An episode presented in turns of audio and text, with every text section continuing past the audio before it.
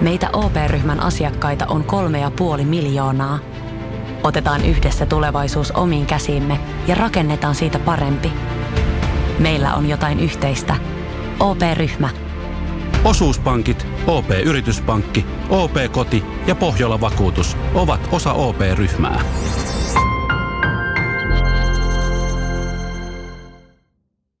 Ja sit mennään Kaukosen laidalle. Ehkä se misti yllättää Philadelphia Flyers, mutta toisaalta taas ei kerta Flyersin pelaaminen yhtä samanlaista mitään sanomatonta paskaa kuin Starsinkin. Musta tuntuu, että Joo. on jotenkin kiukkunen ehkä tällä. Se on ihan hyvä. Mä oon saanut ärsytettyä sut, sä aivan uudelle levelille. Tämä on Kaukosen laidalla NHL Podcast, joten otetaan seuraavaksi Askiin ohjelman juontajat Veli Kaukonen ja Niko Oksanen. Jos ei se nyt kaikille vielä olisi selvillä ollut, niin, niin NHL Podcast Kaukosen laidalla on se, mitä kuuntelet. Ja tämä on, tämä on live-lähetys täällä Oksanen ja toisella puolella on Veli Kaukonen. Kyllä, ja se, sen verran tässä nyt kuitenkin jännitti tämä lähetyksen tota, käyntiin laittaminen, että tähän mä tallennuksia pistänyt heti alusta päälle, eli pikku hetki alkuhorinoita jää sitten pois podcast-muodosta aikanaan, mutta ei se mitään. Nyt aloitellaan kuitenkin keskistä divisioonaa käymään läpi. Että. Joo.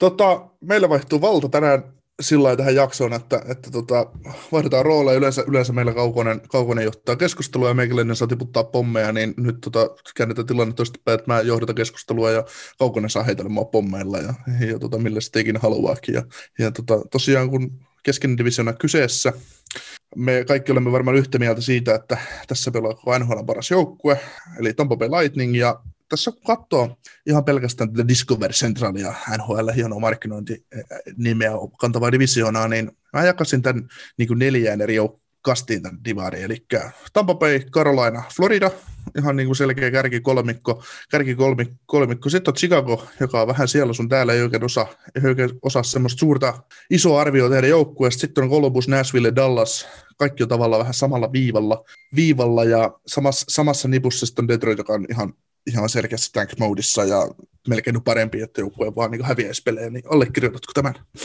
No kyllä se vähän se, tuommoiselta kuulostaa ei sillä, että mä olisin kuunnellut yhtään, mitä sä puhuit, mutta, mutta joo, siis kärkijoukkueet on selkeät ja no sitten pohjallakin on aika selkeätä, että, että Chicago on semmoinen outolintu siinä välissä, että, että kun mennään tuohon myöhemmin tarkemmin läpi noita, niin sillä on yllättävän turvallinenkin tilanne tällä hetkellä pudotuspelipaikan suhteen, vaikka ei pitäisi olla. Että se on aika jännä kyllä. Kyllä.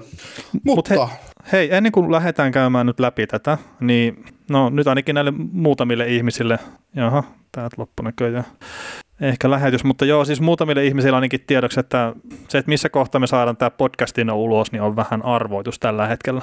Että me ollaan vaihtamassa meidän podcastia toiseen paikkaan ja se kestää nyt pitempään kuin sen piti kestää, sen siirron, niin mä toivon, että me saadaan tällä viikolla, mutta ei välttämättä saada. Ja sitten, että tuleeko maanantainakaan jakso, niin en tiedä. Et se, se on silleen valitettavaa, mutta se on kuitenkin meille askel eteenpäin toivottavasti. Niin, niin, niin sen takia, tässä nyt on säätöä näiden kanssa. Kyllä, mutta ensimmäinen joukkue, Dead Red Wings, ole, o, o, voidaanko me mennä siitä, siitä kohti, kohti sitten auringonlaskua? Detroitilla alkaa heti auringonlasku. joo, ei, ei päästä edes huipulla, ei käydä edes, käydä edes vuoden huipulla, vaan lähdetään suoraan auringonlaskuun. Mutta joo, Red Wingsistä liikkeelle. Uh, Detroit tällä kaudella toistaiseksi 27 peliä, 7 voittoa, 16 tappioa, 4 jatkoa, tappio yhteensä 18 pistettä. Maalisuhde ikävän oloisesti miinus 34, 57 tehtyä, 91 päästettyä. Ja jos katsotaan joukkueen näitä muita tärkeimpiä tilastoja, niin, niin, niin ylivoimaprosentti 11,5 ja alivoima 69,7, eli voitaisiin niin melkein tälle sanoa, että ihan, ihan ansaitusti on pahnan pohjimmaisena keski, keskisessä divisioonassa. No ansaitusti joo, ja tuossa, tota, että jos miettii, että viime kaudella toi Detroit keräsi 39 pistettä, niin tällä kaudella on noin 52 pisteeseen matkalla, että ei ihan älytöntä parannusta ole tulossa kyllä pistesaaliiseen. Ei, mutta se on toisaalta tälle, tälle organisaatiolle se on vaan ihan hyvä, että ne lähkyttelee menemään tuossa jonon jatkona ja, ja pyrkii pistää hanttiin, mutta se niin mikä Detroitissa on itselle, itselle niin kuin ihan, ihan fine, sitä on mukava katsoa sitä joukkuetta ja näin on se, että ne kuitenkin yrittää, ne ajaa pikkuhiljaa näitä nuoria tulevaisuuden kavereita sisälle ja on ollut hieno nähdä just kun Philip Jadin on saanut peliaikaa tällä kaudella ja paljon ja, ja tota, esimerkiksi Mikkel Rasmussen on ajettu, ajettu sisään entistä kovemmin ja mm. näin, että ei siinä. Siis realiteetti on vaan se, että pelaajat ovat vaan niin kuin, joukkue on niin liian heikko menestymiseen. Joo, no se, se on liian heikko ja tuossa muutama kysymys tuli, että minnekä ollaan vaihtamassa podcastia, niin tuskin se nyt mikään salaisuus sille on, että Podplayn kelkkaa ollaan lähössä ja ei ihan sadan miljoonan tarjosta ole tullut niin kuin Joe Roganille, mutta tai itse asiassa rahaa ylipäätään, mutta että ehkä nyt askel eteenpäin kuitenkin sitten loppupeleissä. Öö, Detroitti, joo, joukkue ei ole tarpeeksi hyvä. Tämän pysty, pystyttiin sanomaan jo ennakoissa, että ei ole matkalla yhtään minnekään. Se on omalla tavallaan ikävää. Ja se, että Bobby Ryan on joukkueen paras pistemies, niin alleviivaa sitä, miten sekaisin tuo jengi on. Et sen ei pitäisi missään tilanteessa olla mahdollista, että Bobby Ryan johtaa Detroit Red Wingsin pistepörssiä tässä kohtaa kautta. Se, että se johtaa kolmen pelin jälkeen, niin joo, fine, mutta parikymmentä peliä myöhemmin, niin ei ole hyvä. Mm. Mutta se Bobby Ryanin, Bobby Ryanin puolelta niin täytyy sanoa, että se on hyvä, että se johtaa, johtaa tällä hetkellä, että ne saa siitä trade deadlinella jotain, jotain vaihtokaupassa. Että, että siinähän oli siinä oli, niin kuin Bobby Ryan on itse sanonut, että hän tietää hänen tilanteensa mikä on, että hän on kyllä viihtynyt Detroitissa, mutta jos kauppa tulee, niin se sitten on tullakseen. Että, että siinä on ainakin loistava free agent sainaus, että, että pystyy, pystyy niin kuin kääntämään, sen, kääntämään sen edukseen, ja kyllä Bobby Ryan pelaa loppukauden jossain muualla kuin Detroitissa, se on ihan soletti, soletti homma. Eiköhän se pelaa, mutta on se nyt Ryanillekin tietenkin se alkukauden, tekikö se neljä vai viiteen aikaan pelin maalin, niin on se sen jälkeen ollut vähän hiljaisempaa, että kun kuusi maalia on tehty, niin mm. Mutta eipä siellä ole kyllä mitään taustatukea tuossa joukkueessa, että Larkkini, mikä pitäisi olla ykkösheppa, niin vaan 12 pistettä. Anthony Manta tosi huono, ollut tällä kaudella, ollut ihan ansiosta viltissäkin, tai ei viltissä, vaan ihan poppareilla ja kaikkea, että vähän kammottaa tuon joukkueen tilanne kyllä, että et sitten kun pitäisi lähteä sitä kelkkaa kääntää, niin onnistuuko se oikeasti?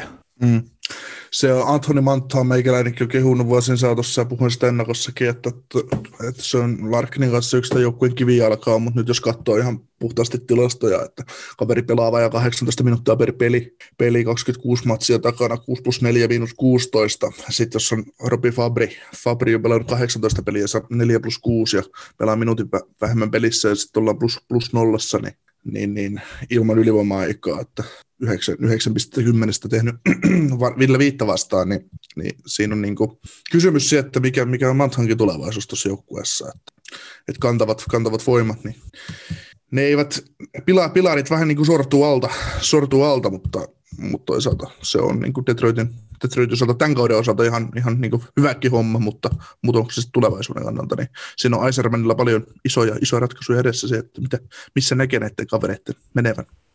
Mm, ja mä oon ollut siirtohuhuissa nyt vaikka kuinka pitkään ja kyllä se ihan varmasti, jos Aiserman päättää hänet siirtää jonnekin toiseen joukkueeseen, niin siitä saa ihan hyvän paketin kyllä. Mutta sitten taas se niin Detroitilla kuin monella muullakin joukkueella, mitkä on ollut huonoja, ja Detroit nyt ollut vain suhteellisen vähän aikaa huono, jos vertaa johonkin muihin buffaloihin ja vastaaviin, niin se vaan se suunnan kääntäminen ei ole hirveän helppoa. Ja sitten se ei edes auta yhtään, sit jos sieltä myy Anthony Manson ty- tyyppisiä pelaajia pois. Okei, jos se hänen asenne ei ole semmoinen, mitä organisaatiossa arvostetaan, niin sitten se on ihan ymmärrettävää, että se myydään pois. Mutta NHL-tason pelimiehiä tarvii siihen joukkueeseen, että se on vaan fakta. Ja niitä ei ihan puista, puista tipu niin kuin omenoita konsonaa. Niin, tai siis on NHL-tason pelaajia, joo, paljonkin. Jo monessa joukkueessahan on ihan taksiporukat tällä hetkellä täpöisen täynnä niitä, mutta sitten minkä tason NHL-pelaajia? Sitten kun lähdetään voittaa niitä pelejä, niin tuolta jostain alle 40 runkosarjapisteestä on aika pitkä matka sitten siihen purtuspelijoukkueeksi. Mm. Ja siinä ei sitten taas yksi tai kaksi hyvää varaustilaisuutta vielä paljon paina vaakakupissa, ellei sieltä sitten tule siitä niin Crosbyn tasoisia talentteja ja muita, ja niitä nyt ei kuitenkaan ihan joka vuosi ole varaustilaisuudessa, niin kuin kaikki hyvin tietää. Mm. Mutta tota, niin, tuohon Zadinaan tuossa tartuttiin jo vähän aikaisemminkin, niin mitä mieltä Zadinasta toistaiseksi 20 peliä taustalla, 3 plus 6 plus 2 ja 16 minuuttia per peli, että semmoista tasasta sisään jo. Mm, joo, mä muistin sitä meidän ennakkoa, niin olisikohan siinä heitetty jotenkin sille, että onkohan Zadina NHL-tason pelaaja, ja mä mietin sitä, että olisikohan mennyt Svetsikon ja Zadina sekaisin silloin. Mm. Että siinä on kuitenkin kaksi eri tason junnupelaajaa, mutta no Zadina on sitä Detroittia, että ihan ok, mutta ei mitään säkeinöivää. Joo. Sitten isoissa kuvissa on ollut jossain, kun puhutaan näistä UFA-pelaajista, mitä Detroitillakin on paljon, ja, ja tota, ketä on mahdollisesti liikkumassa siirtotakarajalla, niin niillähän on hyökkäyksissä tosiaan neljä, neljä UFA-kaveria ja kolme RFAta. UFAt on Helm, Helm Glendening, Ryan ja Sam Gagner ja yksi mielenkiintoinen UFA, eli Luke Glendening, 31 vuotta, palkka 1,8 miljoonaa, ja jos katsoo ihan puhtaasti tilastoja ja syitä, minkä takia hän saattaa kiinnostaa markkinoilla, on tuo aloitusprosentti 67,6. Vahva neloskentän pelaaja. Olisitko, jos olisi Stanley Cup contender, niin lähtisitkö iskemään Luke Glendening kiinni? En. Ei tuo mitään muuta joukkueeseen kuin ne aloitustaidot. Joo. Et se, se on vähän just, että minkä ihmeen takia että näitä Glendening ja Beagle ja näin, niin joo, ne on hyviä aloittajia, niillä on oma roolinsa joukkueessa, mutta sitten kun lähdetään pelaamaan Stanley Cupista, niin siellä on vähän parempia kavereita neloskentän keskelläkin. Mm. Siinä vaiheessa, kun tarvii pystyä hyökkäyspelillisesti tuottamaan jotain muutakin kuin salutusvoittoa. Niin, ja sitten se on yllättävän tärkeää kuitenkin, että se kolmos neloskenttäkin pystyy tekemään maaleja siellä pudotuspeleissä. Mitäs? Detroit, tarviiko meidän Detroitista puhua sen Ei, siis sen mä luulen, että me käytettiin ihan liikaa aikaa Detroittiin. Että. Okei. Okay. No, mutta jatketaan sitten tuota Detroitista seuraavaan, seuraavaan joukkueen. Sitten mennään Nashville Predatorsin kimppuun, ja, ja, jossa kanssa on vähän saman tyylisiä huuteluja nyt ollut päällä, mitä Detroitissa jo ennen kautta. Eli Nashvillellä toistaiseksi niin 26 peliä takana, 11 voittoa, 14 tappio, yksi jatkoaikatappio, koossa 23 pistettä, ja kuudentena kuudentena keskisessä divisioonassa. Maalisuhde ikävästi, miinus 22 pakkosella 63 tehtyä 85 päästettyä. Ja, ja tota, sitten näihin yksi merkittävä tilasto vielä, niin puhutaan erikoistilanteista, niin vähän samaa kastia on Detroitin kanssa, eli ylivoima 16,9 ja alivoima 71,1. Ei hyvää huokaa, ja, mutta tota, ensimmäinen pointti tuohon Nashvilleen, että onko se nyt pelkästään sitten näistä kahdesta ylipalkatusta sentteristä kiinni? Ei mun mielestä. Et mä en ole itse nyt enää ainakaan mikään maailman suurin John Hines fani ja kyllä se vaikea on, on se joukkue nyt mikä tahansa, niin sit voittaa pelejä, jos ei yritetä edes hyökkää. Että semmoinen fiilis itselle monesti jää. Tai no ei nyt ehkä välttämättä ei yritetä hyökkää, mutta kyllä se oli liian hidasta se hyökkäyspelaaminen ja menee liikaa laidolla, pelataan liikaa viivan kautta vetoja ja kaikkea semmoista, että se semmoista korkean prosentin maalipaikat puuttuu lähes tyystin sitä pelaamisesta, etenkin 5 vastaan 5 pelaamisesta. Joo. Joo, kyllä se on niin itsellekin Näsvillestä aina vähän semmoinen kuva, että, että ei se niin kuin, sinä ei riitä jalka ja siinä ei riitä semmoinen se kovemman luokan yritys just ajaa maalille ja tehdä niitä maaleja just maali edestä sieltä, mistä ne kuulu, kuuluisi tehdä. Ja sitten sit sitä ei yhtään niin kuin helpota se, että just tosiaan kärkiä, joille maksataan, niin ei ole kauhean tuottavia ja jos katsotaan nyt esimerkiksi hyökkäjien kärkipäätä, niin Viktor Arvids on 26 peliä ja kolme maalia. Hän on kuitenkin pidetty ihan hyvänä maalintekijänä tähän sarjaan. Sitten no muun muassa Kalle Järnkruukki on tehnyt enemmän maaleja. Matt Dusein kolme maalia, 23 ottanut tällä hetkellä loukkaantuneena. Raja Johansson tosiaan se kaksi maalia tällä hetkellä peleissä edelleen mukana. Ja sitten Erik Haula, Mikael Granlund yhteensä seitsemän maali, Granlundilla on viisi. Niin on se, on se vähän, vähän tiukkaa ja nyt tuli vielä uutinen, uutinen tuossa eilen, että Roman Josi on vähän pitempään, pitempään sivussa, niin, niin, niin vaikeaa tulee olemaan. Niin, niin tos, tosiaan Josi sivussa ja Elisa ennestää ja Duseinia ja Sarosta, että kyllä siellä rupeaa loukkaantumisetkin vähän tietenkin kasaantumaan, mutta mä en tiedä minkä takia, mutta mä pohdiskelin semmoista, että voisiko se olla jopa jollain tavalla pieni onni Predatorsille, että Roman Josi on sivussa. Ja mä en tarkoita nyt sitä, että Norriksen voittanut joukkueen ykköspuolustaja, että se minkään joukkue oikeasti etu, että semmoinen on sivussa, mutta nyt siellä ei ole sitä tavallaan yksittäistä superjätkää, mikä pystyy liidaamaan sitä joukkuetta, niin tavallaan kaikki joutuu kantaa pikkasen enemmän korttensa siihen kekoon, ja jos se sitä kautta oppisi joukkueena voittaa. Kert, se on tosiaan se, on tuntunut siltä, että jos Josi ei tuo jotain pöydälle, niin sitten tosta ei kyllä oikein mitään muuta kattuu hirveästi. Mm. Se on juuri näin, että, että aika, niin kuin, no me ollaan, Nashville on ollut meille murheenkryyni pitkän aikaa ja pitkälti sen takia, että joukkueen, joukkueen tehot tulevat puolustuksen suunnasta ja taas tosiaan, kun ei, ei se ole niin kuin, niiden hyvien puolustajien vika, että he tekevät pisteitä, että siinä voisi aina miettiä, että, että mitä ne hyökkäät pystyy tuottamaan, onko se pelitapa sitten sellainen, että siinä voidaan niin kuin laadukkaiden puolustajien kautta tukea hyvää hyökkäystä. Et, et mitä tällä joukkueelle sitten loppupeleissä tapahtui siitä, kun oltiin Stanley Cup-finaaleissa ja ei sitten kuitenkaan kau- kauheasti aikaa ole, että oli ihan NHL parhaita joukkueita. Niin, ja sitten hankintoja, mitä on tehty, niin voisi kuitenkin kuvitella, että ne on vahvistanut sitä. Että okei, tämä kausi nyt on ehkä vähän eri, että ei, ei se nyt niin hehkeä tänään tässä nippu, mutta viime kauteen, niin kyllähän tämä lähti ihan melkein kaikkien asiantuntijoiden paperissa jonkunnäköisenä suosikkina mm. kuitenkin sarjaa, ja ei se missään vaiheessa näyttänyt hirveän hyvältä se pelaaminen. Ja mm. nyt se näyttää ehkä vähän paremmalta, mutta ei se vieläkään hyvää ole. Joo. Puhuttiin silloin ennen, ennen kuin Laviolette sai kenkään tästä jengistä, että Laviolette naama on palannut ja valmentaja täytyy vaihtaa, että sinne tulee muutos ja just sanoit, että vähän ehkä parempaa, mitä se oli silloin, mutta konkreettisesti ei ole muuttunut. Mm, niin, no tietenkin kaikkein tärkeintä on se, se tulos, mikä näkyy taululla sitten loppupeleissä, mutta onhan Näsville taas, jos katsoo näitä kiekon hallintatilastoja ja muita, niin no onhan se niissä kova, mutta sitten kun ei tosiaan saa niitä maaleja aikaa, ja se on enemmänkin pelitavallinen ongelma. Niin, se on enemmänkin pelitavallinen ongelma sitten, että niitä maaleja ei tule.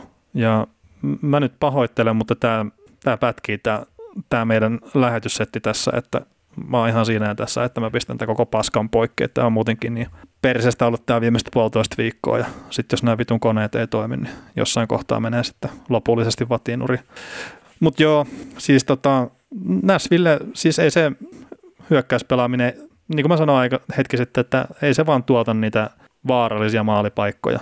Että ne hyökkäykset, mitkä mulla on fiilis Näsvillen pelaamisesta, niin lähtee omalta alueelta kaikki. Ne lähtee ehkä vähän liian hitaasti sieltä, että ne pääsisi hyökkää sitä organisoitumatonta puolustusta vastaan ja sitten sinne minkäännäköistä hyökkäyspään karvauspelaamista. Joo, viime jaksossa puhuttiin just siitä, että mitkä on sellaisia joukkueiden piirteitä, mitkä niin kuin luo, luo vaikutuksen ja mitä sellaisia tiettyjä osa-alueita pitäisi joukkueessa olla, jotta ne voi menestyä, niin Näsvillestä niitä kauheasti hyökkäyspelillisesti löydy. löydy. Mikä Näsville puolustuspelaamiseen, jos otetaan koppia, niin onko se sun mielestä ottanut takapakkia noista parhaista vuosista? Mm, mä sanoisin, että Näsvillen puolustuspelaaminen, mihin mä lasken maalivahit mukaan, niin se suuri ongelma on se, että Pekkarin ja Juuse Saros ei vaan yksinkertaisesti ole ollut hyviä. Että en mä välttämättä sano, että se puolustaa se jengi huonosti. Ei ole tietenkään NHL eliittiäkään, mutta ei, siis ne maalivahit ei anna sitä mahdollisuutta voittaa myöskään ihan joka ikistä peliä. Joo, on se, miettii, että no Pekka Rinne on tehnyt elämäntyössä tuolle joukkueelle, ei siinä, että tällä kaudella 14 starttia ja 6, voit, 6 voittoa, 9 tappio, todennäköisesti 90,3, päästömalin keskiarvo lähes kolme ja Saroksella sitten 12 starttia, 5 voittoa, 5 tappioa ja 89,5 ja 3,1 prosentti, niin on ne niin kuin, täytyy sanoa, niin kuin, että ollaan aikoihin eletty, että joudutaan niin kuin Näsvillen kohdalla maalivahtia kritisoimaan kritisoimaan, että maalivahdit ei anna, voi, anna mahdollisuutta voittoon tuolla, mutta toisaalta se on ollut, saattanut olla monta vuotta eräänlainen tuki ja turva esimerkiksi Poilelle, eli, eli se on maalivahti, maalivahti ja maalivahdit antanut joukku, näyt, saanut joukkueen näyttämään niin paljon paremmalta, mitä se on todellisuudessa. Joo, siis kyllä ihan vielä muutama kausi sitten Pekkarinen piti tota jengiä pystyssä myös ihan yksinään. Tai no, se on hölmö sanoa, että ihan yksinään, mutta että kuitenkin piti sitä pystyssä että nyt sitten, jos se maalivahtipeli ei ole enää semmoinen samanlainen tuki ja turva, niin ehkä se nyt voi antaa sinällään anteeksi. Ja sitten jos tuo jengi ylivoimapeli olisi vähän parempaa, eli NHL kärkitaso, niin se voisi kuitenkin sitten ihan hyvinkin olla siellä pudotuspelipaikossa kiinni.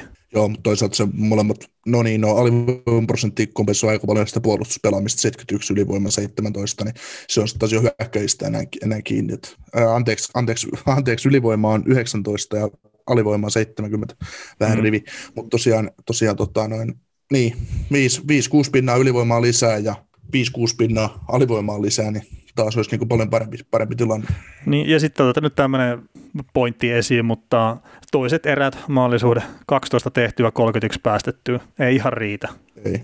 Et siellä jos hävitään pelit ja siihen vielä ekan erän pistää 14 tehtyä, 25 päästettyä, niin se, että ne voittaa kolmannet erät, niin ei, ei silloin silleen lämmitä älyttömästi, mutta otetaan tuohon ylivoimaan vielä sen verran kiinni, että Eili Tolvanen on, on tuonut sen ylivoima-aseen sinne, mitä se oli KHL jo aikanaan, ja nyt näyttää siltä, että hän pystyy tekemään sitä samaa NHL, vielä kun siirtävät kaveri sinne oikealle puolelle, että pystyy laukoa suoraan syötöstä, niin sitten rupeaa varmaan maalleikin tulee vielä vähän enemmän. Joo, se on jännä, että, että niin kuin Näsville se onnistutaan peluttaa tulevanenkin väärältä puolelta, että mikä siinä se idea mahtaa olla. Että kuitenkaan ei se to, kyllä tuolla on ihan hyvä laukaus suorasta luistelustakin, mutta kyllä se Van Timer on ehdoton ase sillekin kaverille. no suurimmalle osalle ne kuitenkin hakee sitä one-timeria, että saadaan se maalivahti siihen poikittaisliikkeeseen ja sitten sitä alivoiman nelikkoakin ehkä liikutettua siinä, jos etuu sitä laukasta, ne pystyy taas syöttämään ja, ja näin, mutta että Näsville nyt tuppaa ole vähän sille, että ne haluaa tehdä vaikeamman kautta tuon hyökkäyspelaamisen, niin miksei sitä tuollaista sitten peluta siinä vasemmalla puolella, ettei pysty laukoa suoraan syöntöstä. Ei ole sentään maali edes. tekemässä maskia. Tota, otetaan tuon puolustuksen sen verran oppia vielä, että kun jos, Josi tippu, tippu nyt pois ja on määrittelemättömän ajan, ajan poissa, eli viikko, week to week on status tällä hetkellä. Josi on pelannut keskimäärin 25 minuuttia per peli, Ellis on ollut jo pidemmän aikaa pois, Eli, Ellis on pelannut vajaa 25 minuuttia per peli. Siellä on nyt kaksi tuommoista aukkoa täytettävänä ja, ja tota, kokoonpano jää Matias Ekholm, Mark Borowiecki, Matthew Benning, Dante Fabro, Jeremy Davis, Alexander Carrier, niin oliko tämä kuolinisku, lopullinen kuolinisku sitten tota, pudotuspelihaaveille? No joo, ei se pudotuspeleihin ollut menossa aikaisemminkaan. Että. Tiet, no niin, tietysti siis niin kuin, ta- tavallaan on vielä mahdollisuus olemassa, mutta kyllä se on, kun pisteero on jo kahdeksan, kahdeksan Chicagoa ja peli vähemmän pelattuna, ja vaikka, vaikka Chicago tuosta kyykähtäisikin, niin ei kyykähdä ikinä niin paljon, että Nashville keräisi sitten niin paljon pisteitä, jotta voisi Äh, niin, ja sitten jos siinä on joukkueita välissä, mitkä pitää myös ohittaa. Mm, kyllä, kyllä, se on, se on juuri näin. Mutta tota, sitten otetaan vielä pakistoa sen verran kiinni. Matias Ekholm on yksi isoimmista trade-huhu-kavereista tässä jengissä. Vuosi vielä sopimusta jäljellä, cap hit 3,7 miljoonaa. Minkä sä näkisit Ekholmille sellaisena hyvänä kohteena? M- mitä joukkuetta Ekholm merkittävästi vahvistaa vai, vai onko liian ympäripyöreä kysymys? Niin. Ja kannattaisiko Ekholmista luopua? Mm, no tietenkin jos E3 luopuu, niin sitten se on sille, että mennään retoolingiin. Mä en usko, että Näsville menee rebuildiin. Siellä on kuitenkin Duseinit ja Johansenit, mistä ne ei pääse eroon. Mutta tota, mm, Toronton kohdalla on monia huhuja, mutta se pelaaja, mikä oikeasti niille teki syvää, olisi tuo E3. Että Kralundia huhutaan sinne, mm, säkin kysyt, mitä ne tekee sillä no ne varmaan haluaa kaikki, mitä siellä on saatavilla, mutta kyllä jos joku yksittäinen pelaaja pitäisi sanoa, että mikä olisi Torontolle oikeasti hyvä, niin Matias Ekholmi. Ekholm on vasemmalta laukova puolustaja, löysikö sen pelaamaan Masinin rinnalle kakkospari? Öö, hetkinen, Masinin pelaat Justin Hallin kanssa, ne on ollut hyvä pakkipari, niin ehkä sen pystyisi, pystyisi katsoa sitten ehkä ykköspari. Riley Brody rikkomaan sitä. Niin, no joo, siis toi on kyllä, ei sinne Torontoonkaan, sekin on itse asiassa aika hyvä se, se joukkue jo siinä. Että noin Flyersuhut, mitä nyt näin, niin nekin oli ihan silleen mielenkiintoisia. Kyllä, mutta eiköhän tämä mene silleen, että Tampasen ottaa sieltä jotenkin. Kert, niillä on niin huono puolustus. niin tarvitaan vähän syvyyttä lisää. Sitten sulla ei vasemmalla puolella kuitenkaan kuin McDonough, Hedma ja Ekholm, jos sinne siirrät. niin. Joo, mutta joo, ei se, mä just niin Ekholmiakin mietin, että oishan siis, kaikki, kaikki se nyt tietää, että Matias Ekholmin tasoinen puolustaja kolmospari, mutta se, se, on, se kammottava ajatella se siellä, että eihän se niin kuin, se vahvistaisi aivan, aivan valtavasti mitä tahansa joukkuetta, mutta se, että niin, no Ekholmista olisi varmaan nyt paras raha tarjolla, mitä siitä voi saada, että ens, ens, ensi kaudella, kun se on jo sitten kääntyy ufaksi, niin niin. Mm, siis sekin on itse asiassa mielenkiintoinen, että nyt ne spekuloi tuolla Pohjois-Amerikassa sitä, että siirtotakareja tulee olemaan aika kuollut, että jengit ei välttämättä edes halua yrittää parantaa noita joukkueita ihan vaan sen takia, että monilla joukkueilla saattaa olla se tilanne, että jos ne pääsee pudotuspeleihin, niin se maksaa omistajille vaan lisää rahaa, kun sitten taas normaalitilanteessa hankitaan pelaajia ihan vain jopa sen takia, että päästään pudotuspeleihin, että saadaan muutama kotipeli ja sieltä sitten vähän lisää rahaa. Tämä on vähän päälailla ehkä tämä tilanne. Ja ne joukkueet, mm. mitkä on oikeasti ostamassa, ne saattaa olla tosi vähissä. Niin sitten se, että saako E3 mitään järkevää tarjousta tässä tilanteessa, niin sekin ei välttämättä. Niin, no mä mietin sitä just, että tässä ollaan viime kaudella esimerkiksi Barkley Goodrowta ja Blake Coleman ja siirty, siinä, siinä tuli ihan hyviä pikkejä vaihdossa ja heillä oli tosiaan täksi vuodeksi sopparit jäljellä. Että kyllä niin kuin tavallaan Näsvillellä olisi tässä paikka nyt iskeä. Ja niin no olisi, mutta saako sen saman nytten?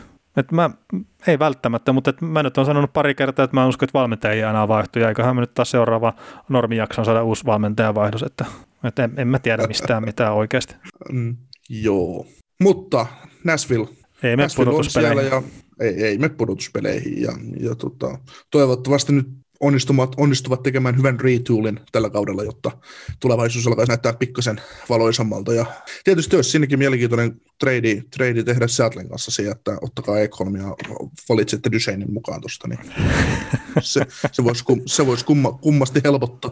Niin, mutta kyllä tota, se on silleen niin hölmö sanoa, kun Heinz on vasta ollut hetken aikaa tuolla päävalmentajana, mutta mä haluaisin nähdä ton joukkueen jonkun toisen valmentajan alaisuudessa kuitenkin vielä. Että mitä esimerkiksi se Galant ton joukkueen kanssa aikaa. Että et semmoinen olisi oikeasti kiva nähdä, mitä Bruce Boudreau ton joukkueen kanssa aikaa. Siis ei Nashville ole niin huono joukkue kuin mitä sarjataulukko näyttää.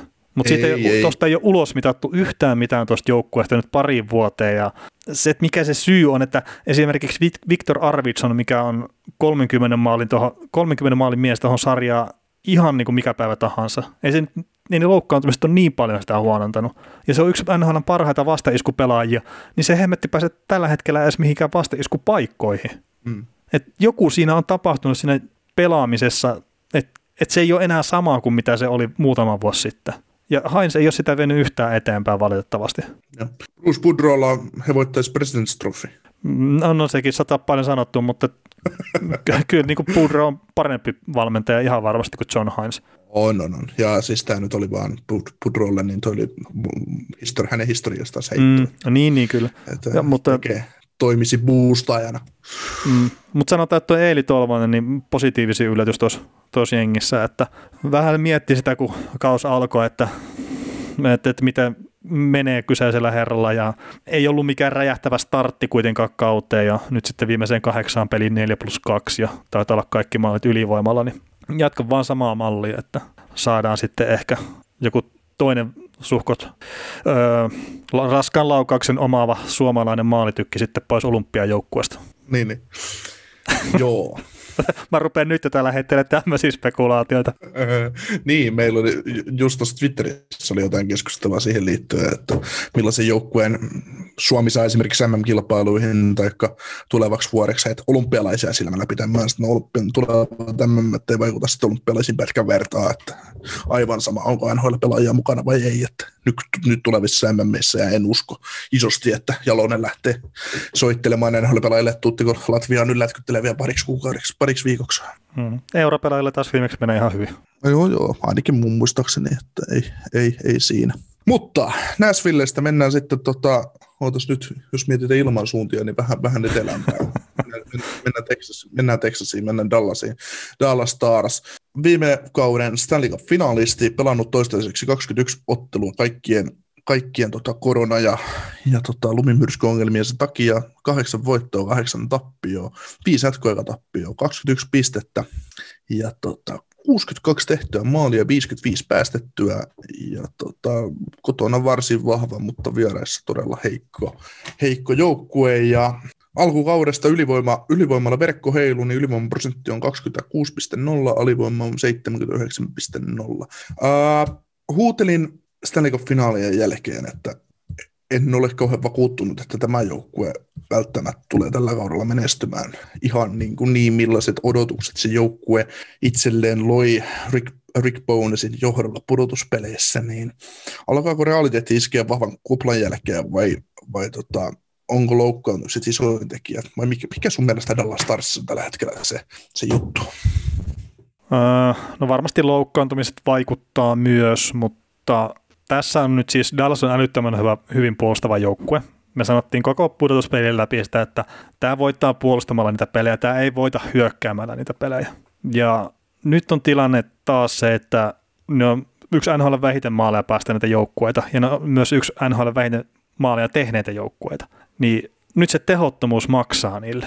Ja se saattaa johtua pelkästään siitä, että niillä on kärkipelaajia sivussa, mutta hitto, siinä hyökkäyksessä ei ole yhtään mitään muuta kuin se, että jos puolustajat saa jotain tehtyä, niin jossain kohtaa tulee realiteetit vastaan. Mm. Ja me saatiin paskaa siitä, kun me sanottiin, että Dallas ei, sillä ei ole hyökkäyspelaamista. Tuomas Nyholm sai paskaa siitä, kun se sanoi Yle illan tai Yle puheen NHL-illassa, sanoi, että Dallas Starsin pelaaminen on ihan kammottavaa paskaa. Ja nyt se on sarjataulukossa siellä, missä se pitääkin olla, kun se pelaa tolla tavalla. Että joo, puolustaa hyvin, keskittyy täysin siihen, mutta ei ole minkäännäköistä hyökkäyspeliä. Okei, YV toimii hyvin, sen takia ne voittaa pelejä. Pavelski nyt jo 10 ylivoimamaalia. Jos tahti pysyy samana, se tekee melkein 40 YV-maalia, mikä on uusi NHL-ennätys. Niin, tai itse asiassa anteeksi, normikaudella olisi melkein 40 YV-maalia, mikä on uusi NHL-ennätys. Mutta siis kuka uskoo, että Pavelski jatkaa to, tota tahtia ylivoimalla? Niin ei kukaan, ja muutenkin Pavelski on mun ollut vähän niin kuin, vaikka nyt maali viime pelissä tekikin, niin vähän siellä kadonnut, kadonnut siitä alkukauden huumasta. niin, no onpa kumma, että ei sekään pysty tekemään kolme pistettä per peli, vaan mitä se oli. Niin, on kuitenkin tehnyt yli piste per peli tahdilla, mutta se on sen alkuuden ansiota tietysti ihan puhtaasti. Mm. Mutta toi on silleen, että jos puhutaan, että se hyökkääminen ei toimi, niin nämä laukoo semmoisen 28 kertaa per peli kohti vastustajan maalia. Siellä on tämmöiset hyökkäyspään dynamot on ää, samoissa tai perässä NHL kuin Buffalo Sabres, Detroit Red Wings, Anaheim Ducks, Arizona Coyotes ja ehkä se misti yllättäen Philadelphia Flyers, mutta toisaalta taas ei, kertaa Flyersin pelaaminen yhtä samanlaista mitään sanomatonta paskaa kuin Starsinkin. Musta tuntuu, että Joo. mä oon jotenkin kiukkunen ehkä tänään. Se on ihan hyvä. Se on, mä, oon saanut ärsyt, mä oon saanut ärsytettyä sut, aivan uudelle levelille. Joo, mutta tota, joo, mitä tuossa niinku Dallasin pelejä nyt on viime aikoina nähnyt ja, ja tota, siv, siv, sivusilmälle vilkkuille ja muuta, niin kyllähän se, niinku, se hyökkäyspelaaminen, niin siinä on vähän samoja eläkkeitä, mitä on, mitä on tuolla, tuolla, tuolla Näsvillellä, eli vähän menee niin kuin yksilöiden yksilöjohtoisesti. Se, ei ole niin kuin, se joukkue ei ole luotu siihen laadukkaaseen toiste, toisteisuutta lisäävään hyökkäyspeliin, mikä tulee niin kuin selkäytimästä. Hmm. Ja se, että tämä joukkue elää just niin kuin pakkien tehojen, tai että jos pakki pystyisi jotain tekemään, niin on Miro Heiskanen kaksi maalia ja Klingberg neljä maalia ja hmm. puolustuksen ylivoimainen, ylivoimainen kiekollinen puolustaja ja Esa Lindel kaksi, kolme maalia plus kymmenen kyllä plus tilasto ja Jamie Oleksiakkikin on tehnyt kolme maalia, että, että, että kyllä se vähän, yksi pelaaja on pystynyt tekemään yli kymmenen ja se on Pavelski 13. Mutta tässä on nyt alkukaudesta huomannut Starsin osalta sen, että mikä on Roope Hintsin merkitys tälle joukkueelle. Se on pelannut keskimäärin tällä kaudella 15 peliä, vähän yli 18 minuuttia per peli, 15 peliin 14 pistettä. Se on niin kuin, mä sitä puhuin pudotuspeleissä jo, ja mitä mä toivon niin kuin Dallasilta, että ne tekee nyt ensi kauden jälkeen sitä viimeistä ja kaikki vanhat ratsut vaan ulos niin paljon kuin vaan ikinä kerkee ja lähtee luomaan. No itse ei ole se ykkössentteri tälle joukkueelle, tällaisekin se on edelleen, vaikka puuttuu, puuttuukin tällä hetkellä, mutta se, että siihen täytyy, niin kuin, sit täytyy saada jalkavampaa pelaaja, pelaaja sinne hyökkäykseen luottaa siihen tyyliin, mitä Dallas hyökkäsi aikoinaan. Meidän ei tuolla ei tuolla hyökkäyksellä, niin niin, niin. Et sä voi, jos, jos sä sinne tuot, siinä on nyt tullut just tällä kaudella, Jason Roberts on loukkaantumista kautta saanut peliaikaa ja Joel Kiviranta ja, ja tota, No just Hintsi taas, ed, rooli kasvaa kurjaan. No, no, ne on ollut jo vedenpitäviä nhl pitkän aikaa, niin, niin, niin, ei nuo pelaajat ole rouhi, rouhmisia kiekkoon luotuja. Mutta sitten niillä ei taas mm. toisaalta ihan niin kuin paksuinta nahkaa vielä luotu siihen, että ne on kannattelevia hyökkäyspe- hyökkäyspelin, hyökkäyspelin johtajia tavallaan tämmöisessä joukkueessa, mikä pitäisi taistella Stanley Cupista niin kuin odotusten tai niin kuin yleisen odottaman mukaan. Niin, siis no, on, onhan toi siis ikävät, mistä on Hintsin kohdallakin puhuttu, että, että ei sen pitäisi olla ton joukkueen johtavia pelaajia vielä, mutta että se on ja toisaalta se pelaa hyvää kiekkoa, niin se, se on vaan hyvä Dallasille, että se pystyy olemaan paljon, paljon, paljon parempi kuin mitä mekin taas ennakoitiin ja kuviteltiin. Mutta on se myös samalla ongelma, että mun on siltikin vaikea nähdä Roope Hintsiä Stanley Cup-joukkueen ykköstä ja kakkosketjun sentterinä. Mm. Että on se kolmosketjun sentteriksi, se on sitten ihan yli kyllä mihinkä tahansa joukkueeseen. Joo, ja siis niin eikä sitä tiedä, pystyykö sitä joukkue kasvattamaan jostain, mutta mut niin, näiden täytyy, täytyisi kasvattaa uusi ykkös- ja kakkosentteri molemmat tähän joukkueeseen, koska sekin niin alkaa käymään jo iällä. Ja ei ihan liikaa loukkaantumisia, jos silläkään kaverilla ollut. no joo, tuommoinen aika helpot loukkaantuisi nytkin sitten, mistä on palailemassa, että katsotaan millainen pelimies sieltä tulee. Et kyllä se... mä, mä luulen itse, että Sekinin osalta on parhaat pelit nähty jo hänen uraltaan. Että... Joo, no se on varmaan turvallinen veikkaus.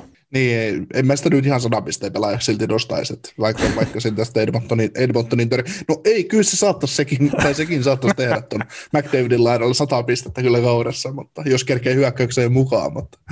Eiköhän se. Ajattelen millaista pelaajista McDavid on ottanut aika hyviä tehoja irti, että, että mitä se teki Seginin kanssa. Niin, no, se on kyllä jo ihan totta. Tota, äh, tuohon Joel Kivirantaan täytyy ottaa koppia sen puolesta, että kaverilla on 12 peliä NHL alla ja olisi varmaan pelannut kaikki pelit, tois, kaikki 21 peliä, mitä tämä joukkue, joukkue toistaiseksi pelannut ilman loukkaantumisia. Tehot 3 plus 3, saa semmoista 12 minuuttia per peli, vajaa 13. Laukusprosentti on niinkin huikea kuin 30, että se nyt, se nyt vähän hämää vielä. Mutta mä katson kivirannan, kivirannan pelaamista, niin kyllä siitä on niin kasvanut ihan oikeasti Dallasille tulevaisuuden luottoa bottom six hyökkäitä. Mm. Joo, kyllä se, tuossa mä aamulla kattelin hetken aikaa peliä ja niin kuin lähdin työmaata kohti ja no sieltähän se kävi räppää taas maali Hintsin syötöstä, muistaakseni meni niin päin. Joo. Ja, ja muutenkin ihan luotettavaa ja hyvää tekemistä ja just se, että ei pelkää pistää kroppaa likoon, niin sillä pystyy tekemään ihan hyvää uraa NHL sitten tuolla alaketjuissa. Mm. Et tykkään kyllä kovasti ja mä olen erittäin erittäin iloinen siitä, että jos on vähän väärässä siitä, että ei Kivirannalle nä, nä, nähnyt ehkä välttämättä sitä NHL-tulevaisuutta tuossa ennakkovaiheessa vielä, mutta hyvä, että osoittaa näitä turhia harhaluuloja vääräksi. Joo, ja kyllä se niin tällaisella, niin kuin jos tätä kautta ajattelee ja katsellaan taas tulevaisuuteen, niillä on nyt tämän kauden osalta toi Henri Cogliano ja Blake Como on uffia hyökkäyksen, hyökkäyksestä ja, ja tota, saman roolin pelaajia, Jason Dickinson ja Joel Kiviranta, niin he täyttää roolit, roolit kyllä niin kuin molemmat on RFA-pelaajia, siis tämän kauden osalta 24-25-vuotiaat, hyväjalkaiset pelaajat, niin, niin ei tarvi, ei tarvi tällaisia kavereita lähteä vapailta markkinoilta näin Simnilin alasta. Niin, ja onhan se hyvä, että noita tuommoisia tuommoisia pelaajia sitten pystyy omista kasvattaa kertaa sitten näitä kun lähdetään sieltä vapaata kalasteleen, niin tuppaa hinnat kasvaa vähän liian korkeaksi. Kyllä, ja sitten kun omasta takaa vielä sopimusta Jamie Benille neljä vuotta jäljellä, niin siinäkin on ihan hyvä kokenut pelaaja tuohon joukkueeseen pelaamaan, pelaamaan tota, alaketjuissa minuutteja, jos siitä on kiinni. Mm. Joo, tota, Jade Oettinger aika vakuuttavasti astellut tuohon kyseiseen sarjaan nyt sisään. Joo, ja se saa kyllä Dallasin, Dallasin jo pistää Dallasin pahaan paikkaan tulevana kesänä, että mitä tehdään maalivahtien kanssa, että oletettavasti kyllä Bishoppi liikahtaa, jos ei joku huoli. Mm, joo, sekin on Koska just... Et se, kun ei, ei, ei, Ottinger on pelannut niin hyvin, vaikka nyt on ok, kahdeksan starttia, kolme voittoa, yksi tappio, varsinaisella neljä jatkoajalla, torjuntaprosentti 91,6, päästömaalin keskiarvo 2,1. Uran ensimmäinen nollapeli tuli tuossa Kolumbusta vastaan just siihen väärään peliin, mihin, mihin, mihin, mihin missä tota, aiemmassa pelissä pelasin Dallasin voittoa Kolumbuksesta ja ne hävisi ja, ja tota, sitten seuraava peli voitti, mutta joo tosiaan, niin, niin Minusta Ottinger pelaa aivan liian hyvin siihen nähdä, että hänet voitaisiin enää farmiin lyödä. Niin, no sepä se, sepä se. Toki sanotaan nyt sekin, että, kun tuossa on sitä Dallasin puolustamista kehuttu, niin antaahan se myös, myös Outingerillekin hyvät lähtökohdat tulla tuohon sarjaan. Mutta mm. on se ollut parempi noista maalivaiheista. Mm, niin, ja mitä Kudominilla on ollut jotain ihmeongelmia, se on välillä pistetty joukkueesta pihalle, ja, ja tota, ensin oli viisumien kanssa tai työlupien kanssa ongelmia, kun ennen kuin tuli maahan ja kaikkea, kaikkea muuta, että, että hän on ottanut semmoista Ed Belfour-roolia ilmeisesti, ilmeisesti Dallasissa. Että. Joo, toki oli Kudopinillakin tuossa, olisikohan ollut ensimmäinen peli Panthersia vastaan, miten ne pelasi minisarjan, niin siinä tuli toisessa erässä joku 30 laukausta kohti Kudopinia ja se hoiti, se, se leiviski, ne voi, muistaakseni tässä voittaa jopa sen peli. Mm. Niin Kudopi oli ihan, ihan älyttömän hyvä siinä pelissä ja sitten se puhalteli siinä erään loppuun, niin puhalteli, että huh, huh, huh, huh että tässä pikkasen rupeaa kunnon päälle käymään, kun mm. Panthersi pommittaa. Joo, se tota, Eikö se pelannut nollapelinkin Florida vastaan? No olisiko se ollut just se peli sitten, minkä se pelasi Joo. nolla? Joo, Joo. mutta kyllähän toi niin kuin Dallasin osalta, niin onhan se, se on niin hyvä tilanne, että niillä, niillähän on kolme todella laadukasta maalivat, ja millaisena Bishop sitten ikinä palaa takaisin, mutta se just, että Kudobin ja Bishop molemmat on 44, 34-vuotiaita, ei ole 44-vuotiaita sentään vielä, ja syövät palkkakatosta sen kahdeksan, reilu kahdeksan miljoonaa, niin niin, niin olisi, olisi se näille hyvä, että pääsisi jommasta kummasta eroon ja ehkä mieluummin Bishopista, koska loukkautui, paljon loukkaantuisi herkempi, mitä, mitä tämä Kudobin ja tietysti isompi palkka ja, ja näin. Että. Mm, toki Bishop, jos, jos hän kuntoutuu täysin ja, ja näin, niin se on yksi aina parhaita maalivahteja. Mm, mutta niin, mut sitten taas to... Eikä se, siis sopimushan ei ole niin paha, jos hän olisi kunnossa. Ei, siis ei 5 miljoonaa, se on ykkösmaalivahdille, niin se on no, karkkirahoja. Mm. Et se tietenkin Kudopinkin on pelannut hyvin ja, ja näin, että toi on toi Oettinger, se on tietenkin ykköskerroksen varaa se kaikkea, että lupava maalivahti, mutta, ja tämä, mikä nyt on tilanne ollut tällä kaudella, että kaikki tiesi, että tulee saamaan peliä aikaa ja se on ollut noin vakuuttavaa, niin sehän on positiivinen ongelma, mutta että pieni ongelma kuitenkin Dallasille ja, ja no katsoo mitä ne keksii. Olisiko se Dallasmainen veto myydä Outinger pois ja pitää noin papat tuolla?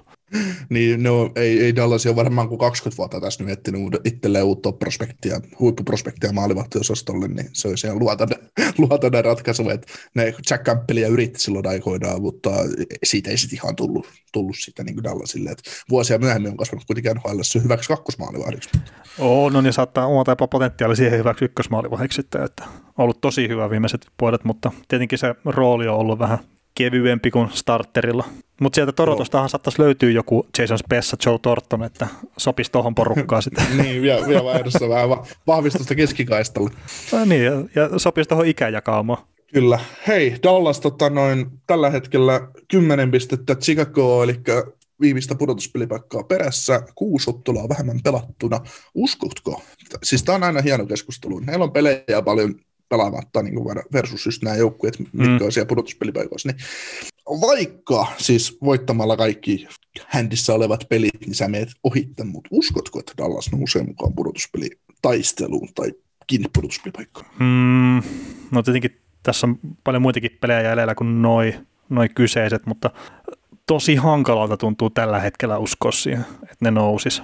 Että se, jotenkin se, että, että niiden pitäisi voittaa niin kuin käytännössä melkein ne kaikki pelit, että ne pääsis sitten Chicago ohi.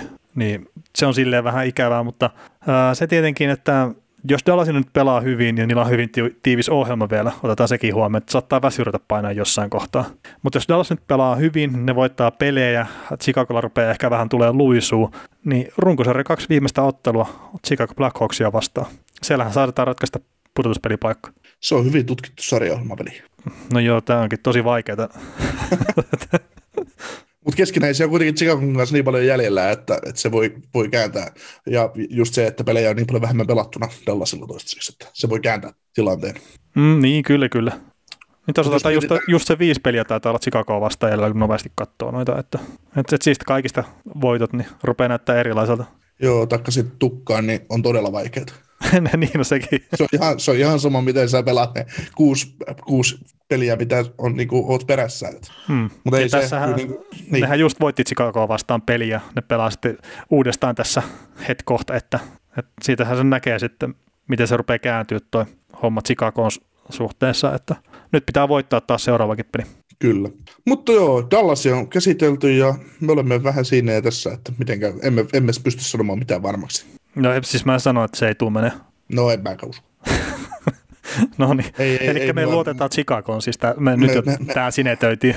Kyllä, kyllä. Ja, ja tota, se, mähän arvuttelin sitä, että ennen, ennen kuin kausi alkoi, että Tampa, Carolina, Columbus, ne on, ne on ihan varmat joukkueet, mitkä menee playereihin. Ja Nashville ja Dallas on ne, mitkä taistelee sitten neljännestä paikasta. Ja käänsin sen keskustelun Dallasille, koska en jotenkin saanut Nashville, Nashville Dallasia paremmaksi, niin, niin, niin tähän ei tämä nyt ihan täyttä, täyttä hutun keittoa tästä divisioona. Mutta ei siinä.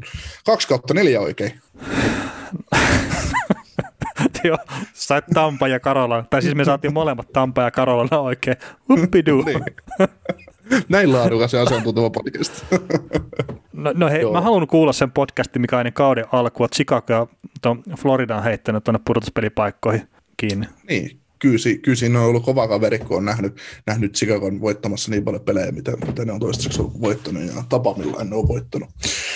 Mutta tota, mennään seuraavaan joukkueeseen, sitten kaikki rakastama Columbus Blue Jackets. 27 peliä takana, 10 voittoa, 12 tappia varsinaisella, 5 tappia jatkoajalla, pisteitä 25, pisteprosentti 46,3, tehtyjä maaleja 71, päästettyjä 89, maalisuhdanne miinus 18, kotona kuusi voittoa ja yhteensä kahdeksan tappioa. Ja tota, sitten otetaan vielä isompaa katsontaan näitä muita, muita hienoja tilastoja, niin ylivoima 15,5, alivoima 72,7. Ottaa laukkoa vähemmän vastustaja maalia kohden pelissä, mitä vastustaa laukkoa heidän maalia kohden ja häviävät. Aloitusprosenttikin on 45. Kaikki mahdolliset tilastot päin Brinkkola. Mitä mieltä Kolumbuksesta? Siis tämähän on äärimmäisen hyvä ja tiivis tippu. Siis puolustaa äärimmäisen hyvin, hyökkää todella laadukkaasti. Mä en ymmärrä, mikä tässä mättää. Ei, ei kun hetkinen. Ei nyt on väärä. Jo, ei siis, siis, mä en tiedä, mitä Kolumbuksilla on tapahtunut. Että tämä ei ole se sama joukkue, mikä pelasi vielä viime kaudella. Ei, ei, ei. Et mulla, on, mulla on itsellä semmoinen pieni ajatus tuosta joukkueesta ja epämääräisen pieni lähdekin, että, että, että se, olisi niin kuin, se, olisi, se olisi se selkäranka vähän kyykähtänyt sen äärettömän kovan vaatimustason alla. Että ei enää niin kuin jaksa. Hmm. No, no se on tietenkin hyvä sitten, että jos vaatimustaso on liian kova ja ei oikein jaksas enää, niin miten se sitten kun vaihtuu valmentaja, että jossain kohtaa, niin meinaako ne sitä vaatimustasoa sitten enää ole? Vaatimustaso poistuu. No, niin, mutta siis e- no, eihän, eihän niin kuin... tuolla, niin kuin, et, et sä voita, jos sä et pistä ihan kaikkea peliä. Ei, se on just näin. Että se, on, se on tämän joukkueen iso ongelma ja se, että no tässä näkyy nyt sentterit, sentterit, sentterittömyys, millaisen sanotaan se sana suomeksi, mutta kuitenkin niin se joukkueessa ei ole yhtään kunnollista sentteriä, sentteriä siis kärki, kärkipään kaveria, niin mm. se näkyy nyt isosti ja liian paljon tässä joukkueessa. Ja, ja on mun mielestä se on itselleen valehde, valehtelua sanoa, että Max Domista on ykkössentteriksi tai Jack Roslovista tai kenestä hyvänsä ei ole. Jack Roslovikki voi olla parhaassa maailmassa kakkosentteri, kolmosentteri ehkä. Riley Nash nelosentteri. Max Domia peluttaisi edelleen laidassa. Tai jotkut nosteli Alexander Texieriä, joka pelaa paljon sentterinä tuolla, että se pystyy olemaan johtava sentteri, mutta ei. Ei vielä. Ei, ei, eikä, niin, annetaan nuorelle pojalle aikaa, mutta, mutta kyllä se sillä niin kuin heikoissa kantimissa on. Ja tietysti me ollaan aina arviot tehty tätä joukkueen perusteella siihen, että tässä on Pierre-Luc Dubois ykkössentteri ja se pystyy kantamaan tätä joukkuetta. Ja näin kaikki tietää, mitä siinä hommassa kävi. Ja nyt on huudella, huudella joka suunnasta senttereiden perään ja kekäläinen tietää itsekin se, että he tarvitsee sentteriä. Ja, ja niin se olisi mielenkiintoista, jos kekäläinen ei tietä sitä. Niin, se, se on, mä, olen ihan tyytyväinen tähän, mitä meillä tässä joukkueessa on. Niin todennäköisesti tämmöisen julkilausuman jälkeen niin kekäläiselle omistaja soittaa se tota, tyhjennä sun kaavi. en, enää ei kulkukortti toimi sitten. Kun... ne, ne. Viimeisen kerran olet lähtenyt, niin se ei enää aukea. Et kyllä se äärettömän vaativa pelitapa, sitten pieni nytkähdys selkärangasta, niin se meno on tällaista. Ja tässä vaiheessa, ei, siinä ei sitten auta, vaikka sulla on ihan eli, NHL-eliittipuolustajia, kaksi kappaletta. Se ei auta, vaikka sulla olisi ihan NHL-eliittimaalivahtaja. Korpisalo on nostanut, nostanut päätään, päätään isosti tällä kaudella, tällä kaudella ja edelleen pystyisi olemaan tukia turvatelleen joukkueelle, kun pitäisi olla, jokos pitäisi sitten näinä hetkinä olla ne, ne kaverit, jotka kantaa, jos muuten menee, on vähän tiukkaa, että kanta, kantaa pystyy kääntämään tekemällä maaleja tai isoja ratkaisuja pelejä. Pitäisi olla ne pelaajat, mutta tässä joukkueessa ei ole. Tai niin, Oliver Björkstrand ei ole sitä, Cam Atkinson ei ole sitä, Patrick Laine ö, ei ole sitä. Hmm. Mitä, eikö Björkstrandi olekaan niin hyvä pelaaja? No se on vähän niin kuin on, ongelmallista esimerkiksi tässä, jos katsoo nyt Kolumbuksen, Kolumbuksen ykköskenttää, mulla on huom Daily Face Offin nyt alla ja ne on pyöritellyt tänne Laine Roslovik Björkstrandi. Niin siinä on just siinä on sentteri, joka pystyy pelaamaan vahvasti kahteen suuntaan, mutta ei pysty välttämättä tekemään kauheasti peliä. Sitten on kaksi laitahyökkää, jotka on tavallaan täyteen laitahyökkää joukkueessa, pystyy, jotka pystyy hyötymään kahdesta muusta ketjukaverista. Niin se on vähän toimimaton yhtälö. Ja niin, mutta siis kyllä tämä että, on ne ketjut nyt mitkä tahansa, niin mä en pääse yli siitä, että, että tämän joukkueen päästettyjen maalien keskiarvo on niin korkea, että kun ne viime kaudella päästiin 70 peliä, kun ne pelasi, niin ne päästi 187 maalia. Ja hei, tämä saattaa tulla täyteen tämä sama päästettyjen maalien kokonaismäärä tälläkin kaudella. Mm.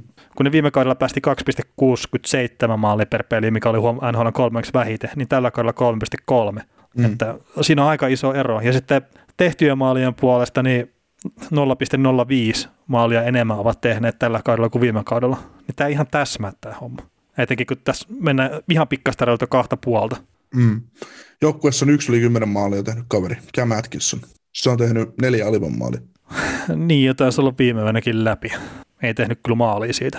Mutta mut ei se, se tosiaan, että joo, lainetta voi kritisoida Björksandia, kumppaneita, kaikkia. Joo, totta voi, totta kai voi kritisoida, mutta kyllä se, siis ton joukkue on pakko lähteä sen puolustamisen kautta. Tämä nyt on hölmö, kun mä just dissasin Dallasia, että kun ne on niin hyviä puolustuksellisesti, mutta ne osaa hyökätä. Mutta kyllä mä jotenkin haluaisin sanoa, että parhaillaan se Kolumbuksen peli, niin se oli paljon enemmän hyökkäyspelielementtejä kuin mitä Dallasilla mä oon nähnyt pari vuoteen. Mm. Ja, ja pitää ihan paikkaansa. Niin, niin, niin ja sitten siinä oli se hyvä puolustuspelaaminen kuitenkin taustalla.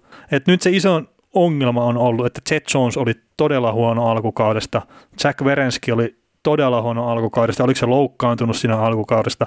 Ehkä. Et se on nyt seitsemän peliä, missä on tällä kaudella ja se, siinä kohtaa vähän sen jälkeen, kun mä kyselin, että missähän kohtaa se meinaa ottaa ensimmäisiä luistelupotkuja tuossa jääkiekko-nimisessä pelissä tällä kaudella, niin se oli noin viikonpäivät vähän sen jälkeen sivussa. Pelasi yhden pelin, oli taas reilu viikonpäivät sivussa ihan vaan että seura sanoi, että ei tarvitse pelaa nyt, kun ei sulla vielä terveys kestä sitä. Niin onko se vieläkään kunnossa? Ja tässä, on, tässä voi olla myös taustalla sitä, että se, että sulla on loukkaantumiset, just joku Jones ja Verenski, että su, sulla saattaa olla loukkaantumisia alla, sä pelaat paljon, ja sitten sulla on se henkinen takka siinä, että, että, että meillä on vaatimustaso ihan älyttömän kova täällä, mutta, mutta ei vaan niin kuin, ei vaan liiku, ei vaan niin kuin lähde enää. Hmm. Että kyllä se, siinä on, siinä on monta monessa, ja mitä sä, mitä sä sanoit jo hyvän, hyvän niin vertailun, vertailun tuohon, niin että et Dallasilta sä kaipaat parempaa hyökkäyspeliä, tai niin kuin, miten sä nyt äsken vertaisit Dallasia ja Kolumbusta keskenään, niin, niin, niin e- erohan tulee siinä, että, että Dallasillahan on laajakkaampi hyökkäys, mitä Kolumbuksella, joo, joo. varmaan. Joo. Mm. Ja, ja tota, joukkueet, Dallasilta on helppo vaatia hyökkäyspeliltä jotain enemmän, mutta Kolumbuksella, kun Kolumbuksella kun ei ole käsiä, on jalkoja kylläkin, ei ole käsiä, ei ole sitä, ei ole, ei ole esim. Rove Hitsin kaltaista pelintekijää tai este Tyler Seginin kaltaista pelintekijää. Mä siis vähättelen Tyler Seginia nyt, koska hän ei ole enää ollut sitä, mitä hän oli joskus aikoinaan, mutta, mutta, mutta kun nämä luottaa hyökkäyspelissä siihen yksinkertaisuuteen ja siihen, että sinne mennään maalille ja luotetaan siihen, että, että se ei ole ihan sama mikä nimi selässä on, niin sä voit mennä sinne maalille ja syötät, syötät ja lauot ja teet, teet maaleja niin sä et, sä et, niin odota, sä et odotakaan näitä yhtään. Sä et odota näiltä mitään wow-maaleja.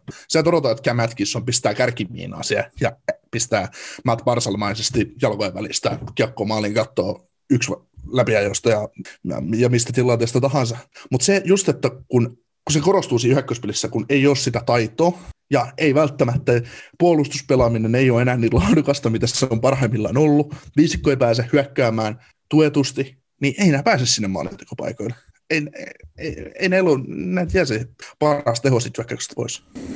Niin, ja sitten just sitä taustaa vasten, miten tuo joukkue on pelannut ja mitä mä voisin kuvitella, että mitä kekäläinenkin haluaa kuitenkin tuolta joukkueelta kertaa niin kovasti Tortorellan takana, niin Patrick Laineen hankinta on tosi outo. Että ei, ei se ole se kaveri, mikä vetää perässä oli pitkällä tuolla pitkin kenttää. Ei, ei, ja siis Patrick Laineestakin siinä hankintassa, mitä nyt puhutaan, ja sitä lainetta sitä hankintaa dissataan, ja sitä puhutaan koko ajan, että kuinka Laine on siirtokappulana seuraavaan, seuraavaa pelaajaa varten, että hankkikaa Lainella se sentteri tai joukkueeseen, niin mä väitän ja uskon todella lujasti, että Laine on sijoitus tulevaisuuteen tämän joukkueen kanssa. Niin ja siis kyllä mä lähtisin itse siitä, että sä hommat Lainille ne kaverit, mitkä pystyy toimimaan vähän samalla tavalla kuin just esimerkiksi se Scheifel ja onko se sitten Kyle Connor tai kuka siellä ikinä pelaskaan Laineen kanssa siinä samassa kentässä. Eli ne on ne kaksi kaveria, mitkä hoitaa sen hyökkäyspään möyrimisen siellä kulmissa ja Laine pelaa sitten vähän varmistamammassa roolissa vähän ylempänä siinä ja hakee niitä laukaisupaikkoja. Mm. Et siinä se on parempi ja, ja sen takia kun puhutaan, että, että joo, että Laine on ensimmäinen hyökkäjä alhaalla, niin jos se ei olisi, niin mä en tiedä mitä hittoa se toisi siihen peliin sitten 5 vastaan 5 pelissä. Et kun se ei, me, se ei ole siellä kulmissa vääntämässä, tai se joo voi olla, mutta se on ihan täysin turha siinä. Mutta se ottaa just vähän alempaa sen takia siellä hyökkäysalueella, ja sen takia se menee sinne mun näkemyksen mukaan myös auttaa sitä puolustusta sitten ensimmäisenä hyökkäänä, kun se ei ole niin syvällä siellä hyökkäysalueella. Mm. Mutta jos, jos siltä ei saisi edes sitä puolustuksellista elementtiä, tai miksi sitä haluaakaan sanoa, niin sitten rupeaa olemaan aika vähissä ne jutut, mitä Patrikalle tuo pelaamiseen. Mm. Ja, mä, ja mä en sano sitä, että Patrikalle pelaisi huonosti sitä roolia, mitä se, se pelaa, mutta hänestä odotetaan paljon enemmän ja hänellä on lahjoja paljon parempaa. Ja mm. hemmetti mä dikkaan siitä pelirakennustaidosta, mikä siellä kaverilla on. Että kyllä sitä laukausta hehkutetaan ihan älyttömästi ja kaikkea, mutta myös se, mitä Kekäläinen sanoi, just se pelirakennustaito ja noin, niin kun toi, se on ainut hyökkääjä tuossa joukkueessa, millä on mitään gamebreaker-potentiaalia. Ja se on ihan sama, että tuleeko se pelirakennuksen kautta vai tuleeko se laukauksen kautta. Tuossa ei ole yhtään niin taitavaa pelaajaa hyökkäyksestä kuin Patrick Laine. Ei ole ketään toista. Ei. ei. Tota, tässä mä just vertaan, että kahta muuta laita hyökkää, eli Cam Atkinsonia ja Oliver Björkstrandia ja tätä ajatusmallia tästä, että millainen, millainen ketju tavallaan, millainen sentteri rinnalle täytyy tuoda. Onko, mä, mä tuun saamaan tästä nyt kuraa muutamalta kuulijalta siihen, että, että, että, että mä niin kuin en kritisoi lainatta liikaa, mutta niin kuin me ollaan tässä sanottu sitä, että me laine tarvitsee, tarvitsee ne omat kaverit siihen kenttään, jotka tekee työn, jotta hän pääsee laukomaan ja olemaan hyökkäyspäässä isompi ase. Niin miten sä näet, että ajatellaan Oliver Björkstrand, että onko Oliver Björkstrand se toinen laituri siinä laineen kentässä, vai onko se Cam Atkinson, vai niin kuin lähtökohtaisesti niin, että sä rakennat toisen kentän toisella laiturilla niin, että sä tuot siihen Björkstrandin la- laine laituripariksi vai Atkinsonin. Björkstrand mm. on tehnyt kaksi kertaa uralla yli 20 maalia ja tota, kaudessa ja Cam Atkinson on tässä hakannut 1, 2, 3, 5, 6, 7, 7 kautta, milloin tehnyt yli 20, ei 6 kautta, milloin tehnyt yli 20 maalia kaudessa ja parhaimmillaan 41. Että hän rakent, et rakentaisi niin kuin toisen niin sanotun Kyle Connorin Oliver Björkstrandin muodossa siihen kenttään vai Cam Atkinsonina? Kumma, kum, kumman sä lähtisit tuomaan? Mm, no ja siis sitten mä... siihen se, sit siihen se eliittisentteri väliin.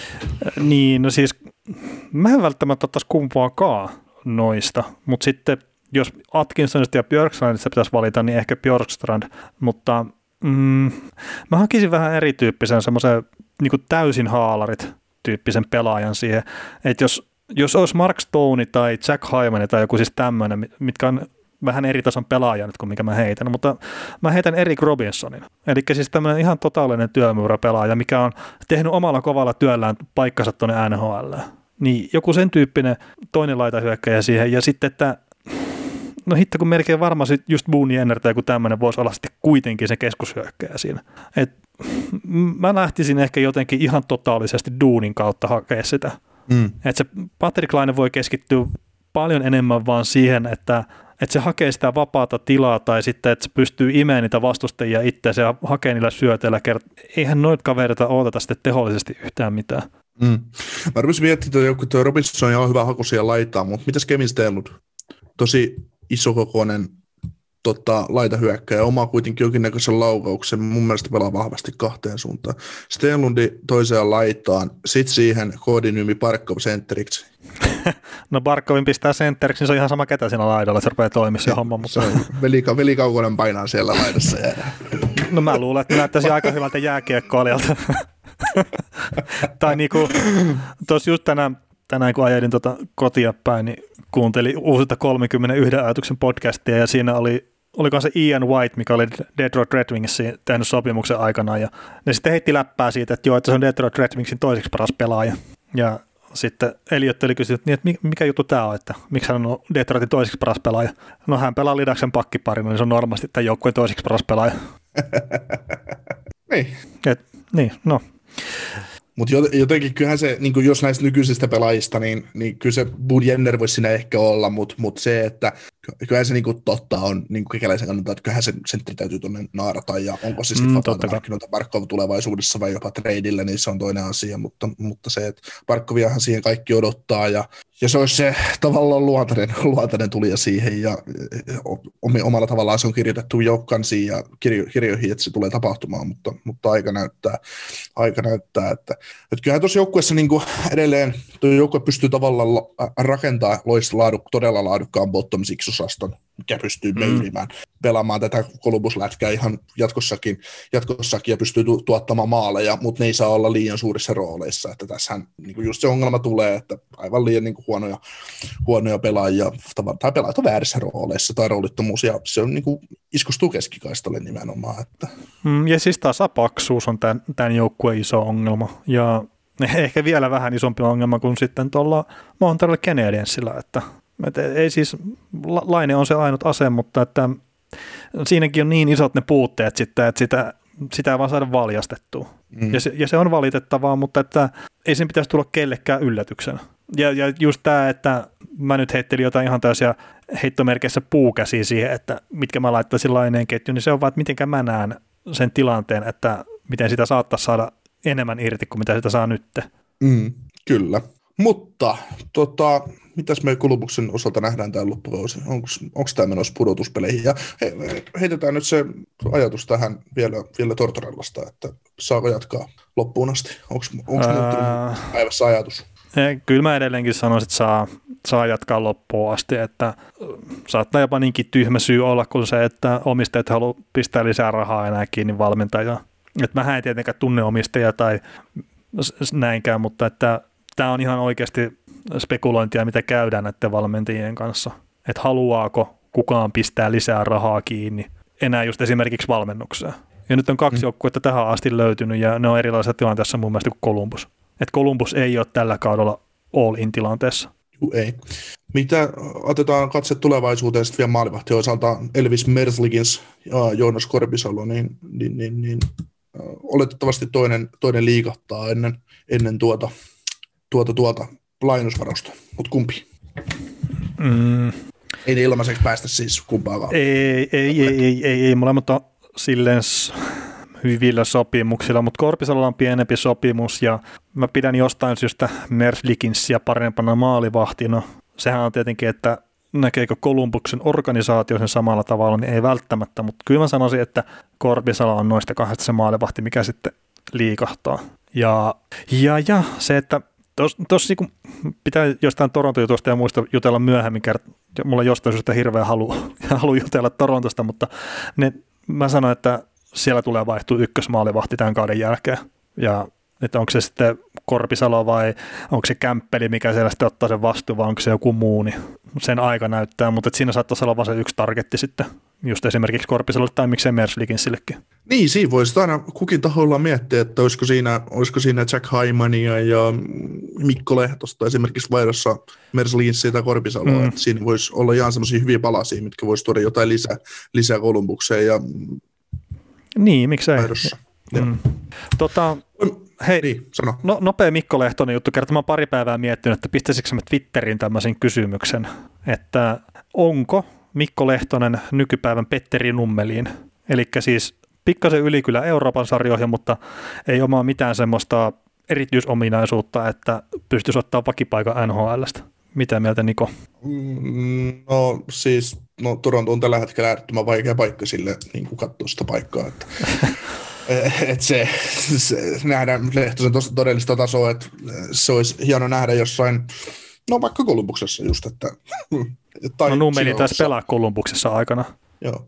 Ah, mä muistan sen vaan Florida, Florida ei ole Minnesotasta. No. Onko se Mut pelannut jo... Minnesotassa? Oo, on se pelannut Minnesotassa.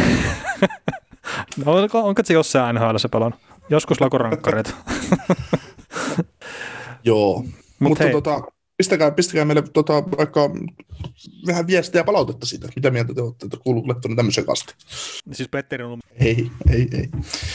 Mutta kyllä Lehtosellekin varmasti aukeaa se oma mahdollisuus nhl että ei se, ei se one and done ole se kaveri. Mm, mm, mm. Koska ei se aina, aina, aina kun se on nhl pelaa, niin ei se mitään sellaista virhettä ole tehnyt, etteikö sitä voisi peluttaa. Ä, niin, niin, niin. Mutta No, no joo, ei mennä eteenpäin tässä keskisessä divisioonassa. Joo, hei, kaikkien, äh, kaikki kun me tiesimme ja kuten tämä keskustelu on tähän johdatellut, niin Chicago Blackhawks seuraavana ja 27 peliä taustalla, 13 voittoa, 9 tappio, 5 tappio, 31 pistettä, pisteprosentti 57,4, tehtyä maalia 83, päästettyä 86, maalisuuden miinus, miinus 3 ja kotona äärimmäisen vakuuttava 7 voittoa, 4 tappio, varsinaisella ja kaksi jatkoilla ja vieressä sitten vähän heikommin. Ja siis jos katsotaan muita joukkuetilastoja, niin ylivoima 30,4 ja alivoima 72,3. Että, että näiltä, näiltä pohjilta, että missä tämä Chicago menee? Chicago menee aika hyvässä paikassa, kun miettii sitä maailmanlopun kuvia, mitä mekin maalailtiin siinä, että joo, Davis on poissa, Dahi on poissa ja näin, että oliko se yli vai alle 10,5 voittoa vai mitä sä kyselit jo. Ne oli neljä peliä jälkeen aikataulussa, kun ne oli 004. tai niin. 040. niin, pelasiko ne Tampaa vastaan se alkukauden siinä? Niin, Jänne, kun ei tullut voittoja. Kaksi, kaksi peliä Tampaa ja kaksi peliä Floridaa vastaan. Niin, siinä, siinä on kaksi aika hyvää joukkuetta sitten, että vähän sama kuin Minnesota viime kauden alku, että, että ei ollut mitään muuta kuin huomattavan paljon parempia jengejä vastassa ja sitten ihmetellään, kun oli joku 0,7 taulussa siinä alkuun. Mutta että Chicago tosi yllättävää, että NHL on toisikin paras ylivoima. Ja siis me kaikki tiedetään, miten älyttömän hyvä pelaaja Patrick Kane on, mutta ketä muita siellä on? Mistä sopii kysyä? Kupalikki De Brinkat. Niin, ja Kupalikki pelaa kakkos YVssä. De Brinkat pelaa siinä ykkösessä. Mutta sitten siinä on tä- tämmöisiäkin kavereita kuin Carpenter on viime aikoina pelannut siinä maalin edustalla. Ykkös YVssä siis. Niin ky- kyllä tuo vaan, siis edelleenkin se jaksaa yllättää, että miten se on niin hyvä se ylivoima. Se on juuri näin. Mutta ei siis, onhan tuossa tota Adam Poukvisti tehnyt upeata tulemista NHL, nyt on 16 peliin 10 pistettä. Sairasti koronat ja kaikki tuossa kuitenkin kauden aikana valitettavasti, mutta että onneksi on päässyt peleihin. Taisi sanoa itse, että haju ja makuaisti meni, mutta muuten ei ollut oikein mitään oireita hänellä. Sitten jos taas ottaa sen ristolaisen, mikä pohtii, että herääkö hän aamulla enää, kun on niin hyvät olot, niin Polkvisti on päässyt helpolla.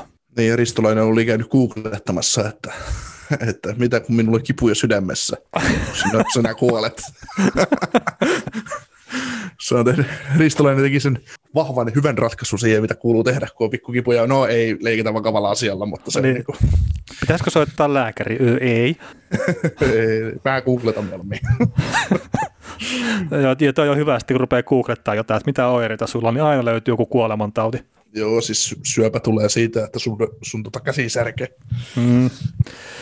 Mutta tota, tämä on siis silleen, että Chicagohan lähti täytenä altavasteena kauteen ja se on pystynyt rakentamaan sitä omaa tarinaansa just sille, että kukaan ei odota sieltä yhtään mitään ja sitten okei, okay, alkukaus huonoa, mutta sen jälkeen parempaa, parempaa koko ajan ja sitten vaikka tässä nyt on Chicago maalia kohti lauataan eniten NHL tällä hetkellä, että tuommoinen 34,5 laukasta per peli lauataan kohti Chicago maalia, niin ei mulle tässä viime aikoina ole tullut kuitenkaan ihan semmoinen fiilis, että ne olisi jotenkin vastaavalla tavalla kuseessa puolustuksellisesti kuin viime kaudella. Että se semmoinen nopea vastahyökkäys tuloa, mitä se oli pahimmillaan viime kaudella, niin ihan semmoista nyt ei ole kuitenkaan enää. Ja se kertoo taas siitä, ja anteeksi, se kertoo taas siitä, että se pelaaminen on mennyt eteenpäin ja joukkue luottaa siihen, mitä ne tekee. Oliko Nikita Zadorov se viimeinen palanen tuohon puolustukseen, että nyt se on, nyt se on jykevöity, jykevöity tuohon muottiin ja nyt, nyt joukkue toteuttaa. Niin ilmeisesti oltiin tässäkin väärässä, että Zadorovihan se oli se viimeinen palanen siinä. Joo, mutta onhan siis tota, kun ajatellaan Chicagon pelaamista, me ollaan oltu molemmat todella negatiivisia Jeremy Clintonin suhteen, että millä perusteella se sai jatkosopimuksen päävalmentajana ja miksi sitä ylipäätään pidetään siellä, niin, niin, niin kyllä mm, niin kuin alkukaudesta, alkukaudesta mulla on muokkautu kuva tuosta Chicagosta edelleen, niin kuin, että se on heikko 505 joukkue ja se ratkoo pelit ylivoimalla ja luottaa siihen, että maalivahti torjuu. Mm. Ja ei se, ei se isosti mulla ainakaan muuttunut vielä se ajatus siitä. Joo, ja siis Koska ja, ei tuo siis materiaali siis, ei ole niin hyvä. Ei, ja siis jos me mietitään ihan, ihan oikeasti tätä joukkuetta, niin, niin, niin, niin sulla on Pius Suteressa tuolta Euroopasta kaverin NHL. Ylisuorittaa ykkösen keskellä. Sitten sulla on Filip Kurassev ylisuorittaa kakkosen laidassa. Se, niin kuin, ihan oikeasti siis Daily, Daily Face-Off antaa näille sentteri keskikaista Suter, Söderberg, Kampf, äh, Carpenter. Sitten niillä on tämmöisiä hyvän päivän senttereitä Markin ja Haimoorin muodossa tuolla laidoilla. Niin eihän tämmöisellä, siis tässä on, tässä, siis, tässä on nimenomaan se, mitä sanoin, että näillä on ollut tämä oma yllätyspotentiaali.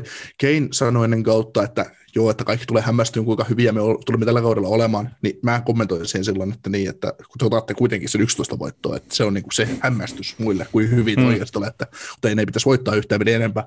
Niin tässä on just se, että kun ylisuorittavat, pelaat ylisuorittaa ja kun ei ole sitten riskirajaa, ja sitten sulla on tuommoista harttikautta pelaavaa, pelaavaa Patrick Kane, Kane tuolla, 27 peliä, 38 bongoa, plus 8, 22 minuuttia peli, pelissä. Ja Chicago-toimittajat pistää, että niin, että kun Kane pelasi 32 minuuttia tuossa pelissä, niin ykköskentän sentteri ja oikea laita Patrick Kane, kakkoskentän vasen laita ja sentteri Patrick Kane. että se pelasi niin kuin joka, Lankinen sai olla maalissa, mutta Kane oli kakkosmaalivahti. Tämmöisiä kokoonpanoja kato piirrettiin. Mm. Ja Kiitti sai olla se pakistossa. Ja Boogvisti saattoi ehkä just olla. Mutta se, että muutamat kaverit joukkueessa ylisuorittaa, maalivahti pelaa loistavasti, joukkue pystyy ylivoimalla ratkoon pelejä, niin voilà, sitten sulla on, sattuu olemaan samassa divisioonassa ö, henkisesti kypsä Columbus, pelillisesti paska Nashville, muuten vaan sekaisin oleva Dallas ja sitten on paska Detroit. no mutta se niin, ei... niin, siis tässä vaan niinku kohtaa, että muiden epäonni, sit oma pikku ylisuoritus, Keini huippukausi, ma- uuden maalivahdin breikkainen läpi, niin kas kummaa, ollaan, ollaan keskustelussa, vaikka ei pitäisi. Niin, no mutta tota, siis toihan on, on jännää, että kyllähän nämä viime kaudellakin teki maaleja, että Ekia pelasi ajoittaa tosi hyvä kiekkoa, ei siinä.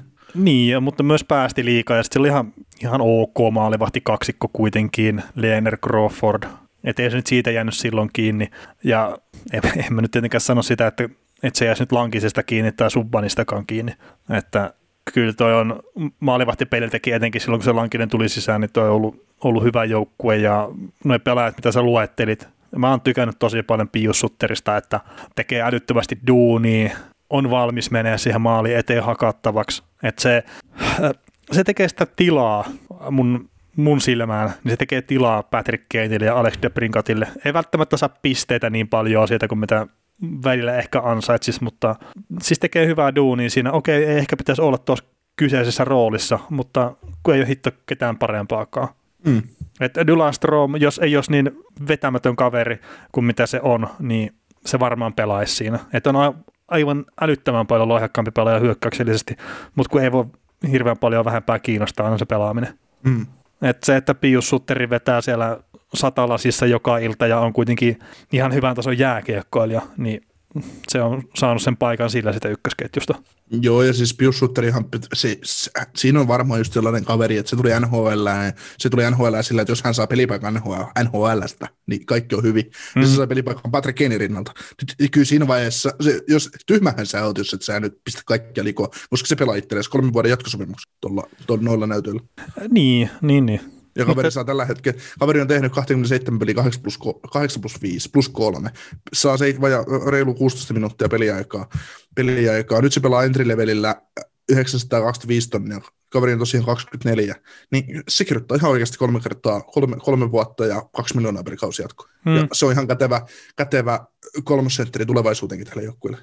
On, on. Ja sitten jos hän on kolmas sentterinä ja siinä on tosiaan Davesia ja Dahja edessä, niin voila, Chicagollahan sitten rupeaa olla näyttää aika hyvältä tuo keskusta. Mm. Niin ja siis mikä, mikä, niin, no, mikä on, tuleeko Davis koskaan takaisin? Dahi oletettavasti tulee vielä takaisin ja on aloittanut ilmeisesti harjoittelutkin jo, harjoittelutkin jo, luistelut ainakin, niin, niin, niin, niin. ja mikä se Stromin tilanne tulevaisuuden kannalta sitten tässä joukkueessa on, että No kyllä se rupeaa näyttää vähän sieltä, että Strom pelaa itseensä ulos tuosta sarjasta kokonaan. mm. Et Siinä se, on se, se, on se. vähän ikävää. Joo, me siitä tota, keskusteltiin silloin kauden alla, kun mä ihmettelin, että mikä, millä tota, näytöllä se sen kolme miljoonaa kahden vuoden jatko sai, niin kuin tolla, että oli mun Mä voin liian- kertoa sulle. No, Se pelasi Patrick Kanein ketjussa.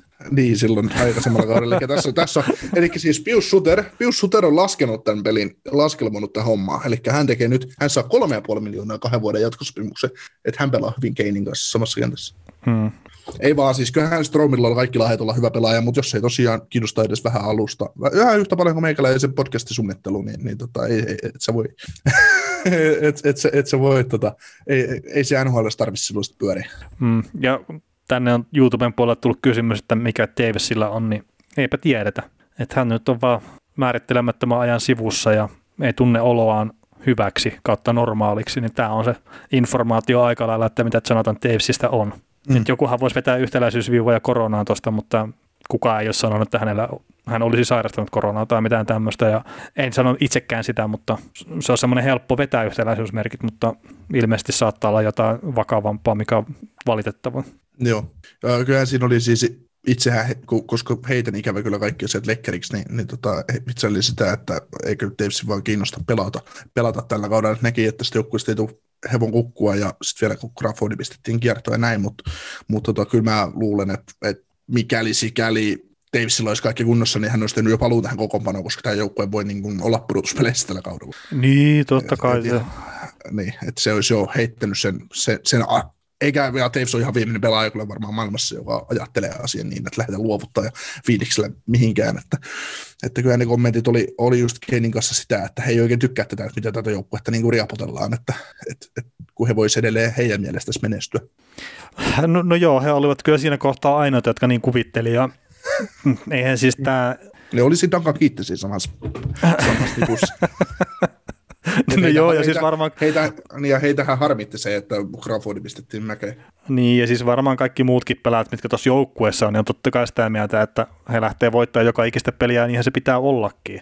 Ja tällä hetkellä näyttää hyvältä, mutta et, no, on se nyt vähän niinkin kuin mitä sä sanoit, että tämä division nyt sattuu ehkä vähän suosi Chicago, plus sitten, että ne on päässyt iskeä vähän pa- aika lailla paineettomasta tilasta.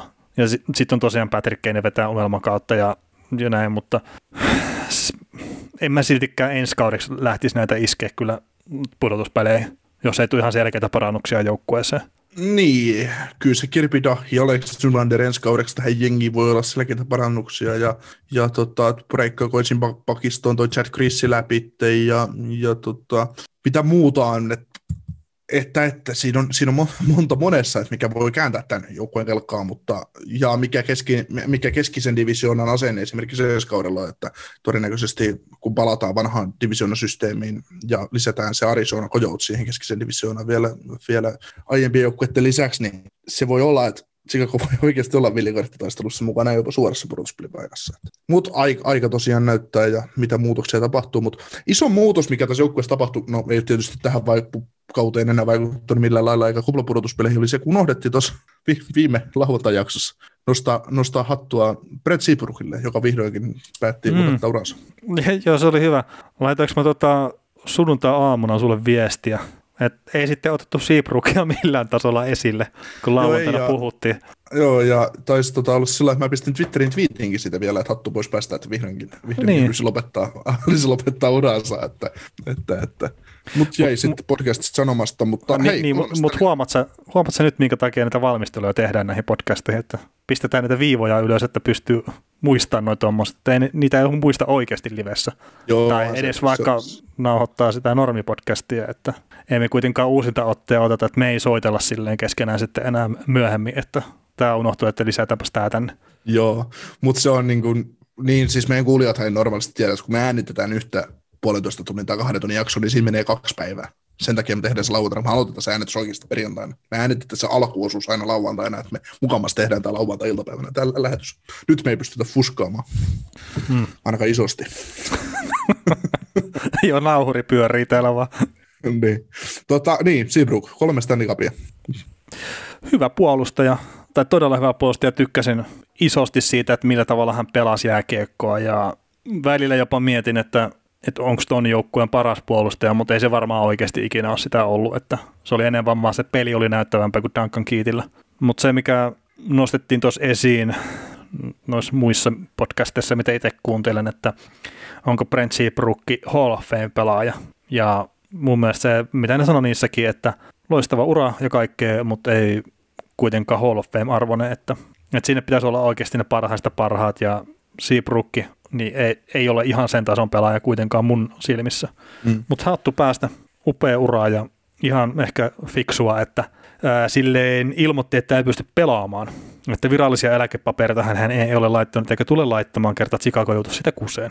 Tota, paras kausi NHL oli kolmannen mestaruuden jälkeen runkosarja 15-16, 81 peliä, 14 plus 35, 49 bongoa. Sitä aikaisempi paras kausi oli tuolta kaudelta, no mestaruuden jälkeen sekin 2010, 2011, 82 peliä, 9 plus 39, 48 pistettä. Parhaimmillaan pudotuspeleissä konferenssifinaali vuonna 2013-14, 16 peli 3 plus 12, 15 bongoa, niin no joo, on ne pistemäärät just tosiaan sellaisia, että ei, ei näillä vaikka 1114 peliä pelasi NHL, se 464 pistettä runkosarjaan teki, niin ei näe kyllä Hall of Fame.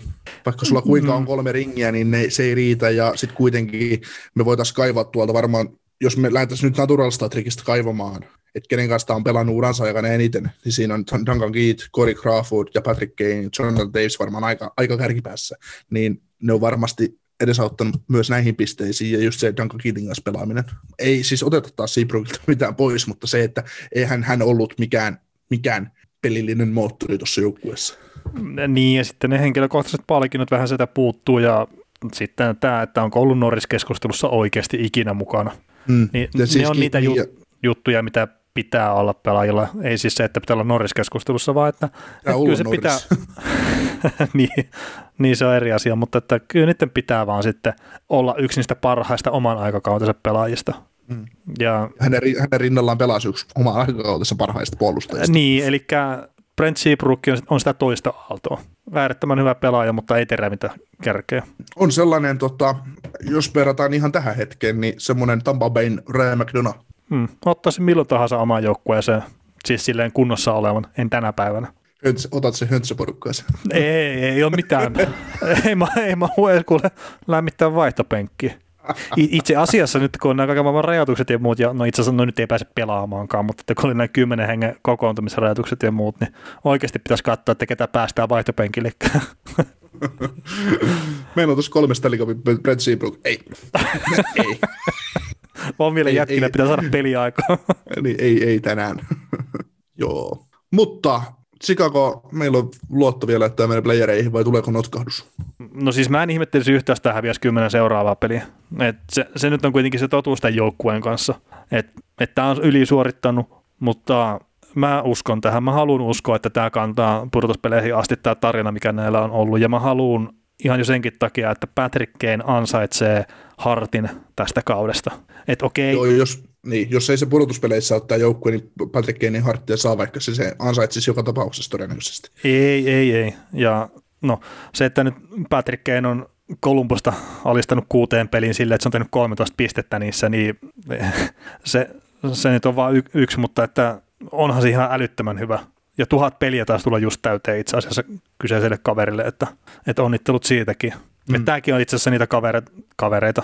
En, mä, en mä tunne näitä, en mä tiedä miksi mä sanon näitä kavereiksi, mutta Patrick Kane on yksi näitä pelaajia, minkä muistaa itse silloin, kun se on tullut tuohon sarjaan, ja sitä mietittiin, että pystyykö Patrick Kane olemaan hyvä pelaaja NHL heti ekasta kaudesta, vai pitäisikö se pistää takaisin junioreihin? No, hän on ollut pelimies ekasta luistimen lähtien tuossa sarjassa. Kyllä, nautitaan vielä niin kauan voidaan. Kyllä, ehdottomasti. Joo, mennään sitten taas Chicagosta eteenpäin, mennään Floridaan ja toiseen, toiseen tämmöiseen Chicago-kaltaisen yllättäjään ja yllättäjään. Ja, ja tota, Floridalla 25 peliä takana, 16 voittoa, 5 tappioa, 4 jatkoikatappioa, 36 pistettä, 72 pinnaa, pisteprosenttia ja tota, tehtyä maaleja 84, päästöjä 72, mahdollisuudet plus 12, ollut vieraissa parempi joukkue mitä kotona.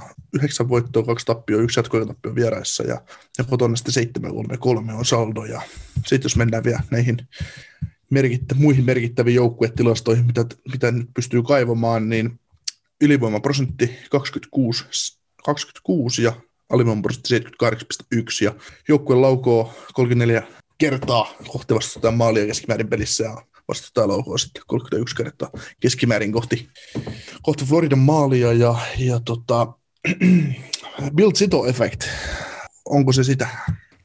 Niin, en mä nyt tiedä, onko se GM tuonut tuohon mitään uutta sitten kuitenkaan loppupeleissä. Niin, johdon kautta tuleva vaatimustaso. Niin se meinaat, että näiltä ei ole aikaisemmin pyydetty, että pelatkaa paremmin. ei, Ky- mä, kyllä se pitää mä, tulla valmennuksesta.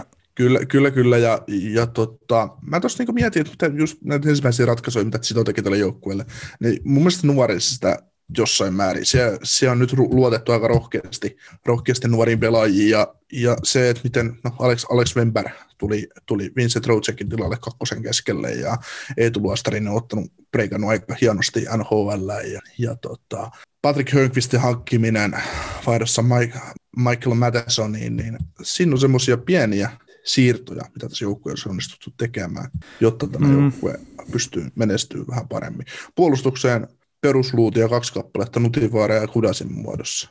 Niin se on niin kuin, ja sitten siihen vielä tämän lisäksi, että Gwenville on saanut tämän joukkueen pelaamaan kuin Chicagon aikanaan, niin, niin, niin siinä on aika monta yhtäläisyysviivaa.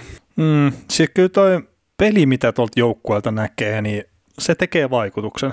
Että toi mitä sä sanoit, että 34 laukasta per peli vastustajan maalia kohti, niin se on eniten koko NHL.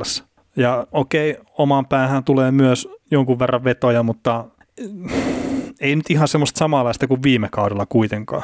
Ja se, mistä mä etenkin tykkään Panthersin kohdalla, niin silloin kun ne on pelin päällä ihan oikeasti ja niillä on isku päällä, niin sanotusti, niin ne aggressi- to, todella aggressiivisesti karvaa, ne pelaa tosi ilosta hyökkäyspeliä. Ja näillä on esimerkiksi kiekon ryöstöjä vastustajalta, niin niillä on semmoinen seitsemän puoli per peli, ja se on toisiksi eniten koko NHL. Ja mulla on semmoinen ke- mututuntuma, tämä ei nyt faktaan perustu, mutta ne kiekoriistot, mitä ne tekee, niin ne tapahtuu, no ei nyt pääosin, mutta että tosi paljon tuntuu, että nyt tapahtuu siellä hyökkäyspäässä, kun ne ei anna sitä aikaa ja tilaa vastustajalle ollenkaan siellä pu- niiden omalla puolustusalueella tai Panthersin hyökkäyspäässä. Mm.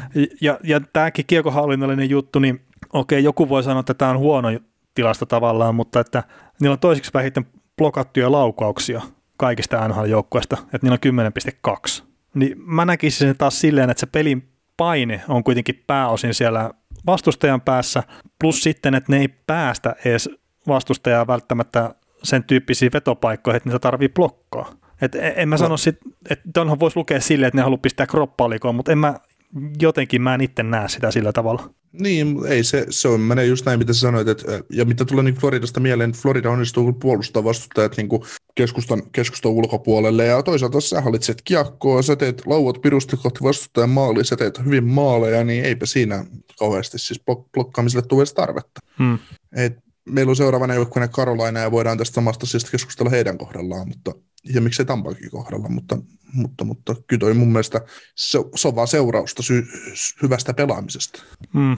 Et siis toki välillä, välillä no, jää semmoinen fiilis just Panthersista, että ne vähän jää ihmettelee ja äh, kattelee, että mitä se vastustaja tekee, ja ne ei ole silleen kuskin paikalla siinä pelissä. Ja no, siitä nyt kertoo sekin, että vastustaja on tehnyt 16 kertaa ensimmäisen maalin. Mutta niillä on saldo 943 niissä peleissä kuitenkin, missä vastustaja on tehnyt ekana maalin. Eli se ei tavallaan hätkäytä millään tavalla. Mm. Ja, ja toi, toi, on helvetin hyvä saldo, jos on 943, kun vastustaja tekee ekan maali.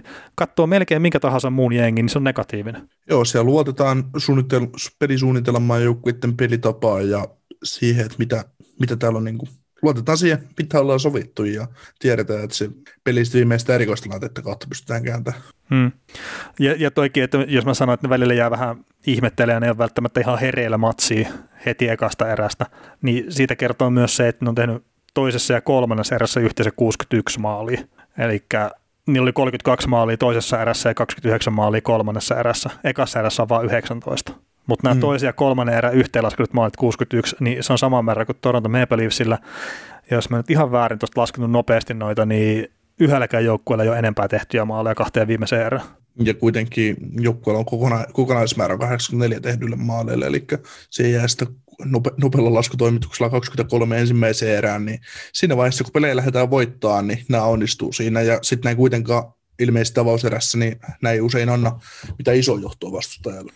Että vaikka ne ensimmäisen uh, antaa, niin ne pystyy kääntämään. Niin, no siis se taas Dallasia vastaan olla, että päästäkö jopa kolmannella johtoon ne parissa pelissä, ja ne voitti ne molemmat pelit sitten ihan vaan sillä, että ne viimeisessä erässä päätti, että Dallas ei saa kiekkoa enää, ja ne ei päässyt omalta puolustusalueelta ja päässyt Dallas pois.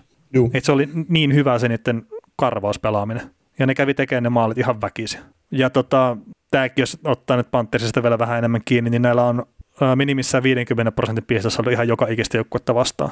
Että okei, Karolinaa vastaan on pelannut vain kaksi peliä, mutta ne on voittanut yhden, hävinnyt yhden. Ja sitten Tampaa vastaan, mikä on kuitenkin ehkä se NHL paras joukkue, niin on voittanut kaksi niistä peleistä ja ne on hävinnyt yhden.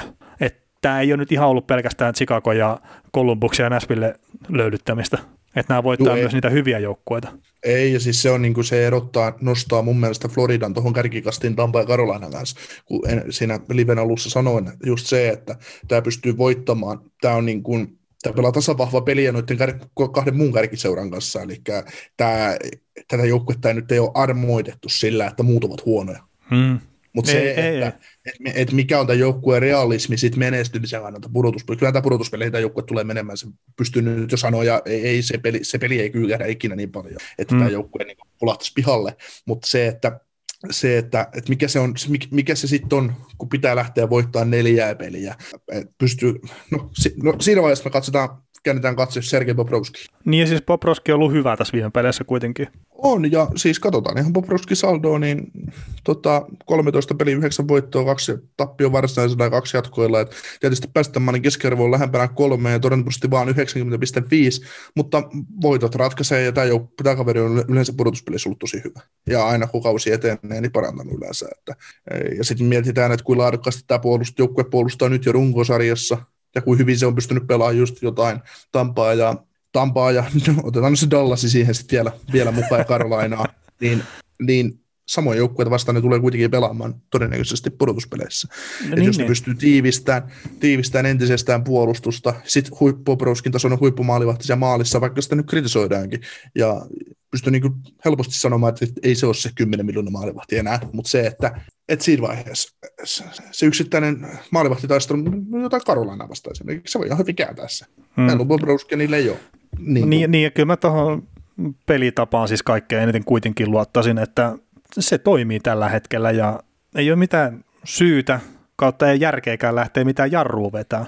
Ei, ei. Ja se, jos se pelitapa toimii nyt, että olkoonkin lukemat suuria, mitä niin tulee, pudut, tehtyt maalit on korkeata lukua, päästy maalit on korkeata lukua, mutta se pelitapa on hyvä, ja niistä saa aina sen ykkösen melkein ottaa miinusta, sitten kun mennään pudotuspeleihin, mm. niin samassa suhteessa ne menee, ja sitä myötä taas tilasto paranee ja muut, että niin kuin yksittäisten pelaajien niin maalivahtitilasto tai muut. Että. Mm. Yksittäisistä pelaajista, niin siis tämä nyt ei ole piikki Aaron Ekbladin suuntaan, mutta ottakaa joskus semmoinen juomapeli, että otatte aina hörppy, kun Ekblad on turvalla. Ihan vaan siis tämmöinen yksittäinen huomio, mutta että se isoksi kaveriksi tuntuu oleva aika herkästi jäänpinnassa. En tiedä minkä takia, mutta jostain syystä mä oon tämmöisen kiinnittänyt huomioon, kun viime pelejä katsonut. Mutta edelleenkin siis mä oon tosi iloinen siitä, miten hyvää kiekkoa se pelaa. Ja toinen yksittäinen pelaaja, niin Alexander Wenberg, ei nyt mitään tykkikautta sille etenkään hyökkäyspääset 25 peli 11 pistettä, mutta se, sen kuitenkin, no se näytti viime kevään pudotus, viime kevään kuplapudotuspeleissä se näytti ihan hyviä otteita jo mun mielestä, ja mä olin sen takia vähän yllättynyt siitä, että Columbus loppupeleissä osti se ulos, että okei se saattoi olla peliliikkeitä vaan sen takia, että ne pystyi pitämään Duboisin, ja no se meni miten meni, mutta Venberg on pääsemässä pikkuhiljaa takaisin lähemmäksi sitä tasoa ainakin, mitä se on ollut aikanaan. Ja sillähän on vähän vammahistoriaa ja tämä viimeisin ikävin juttu niin 2018 pudotuspeleissä sattu.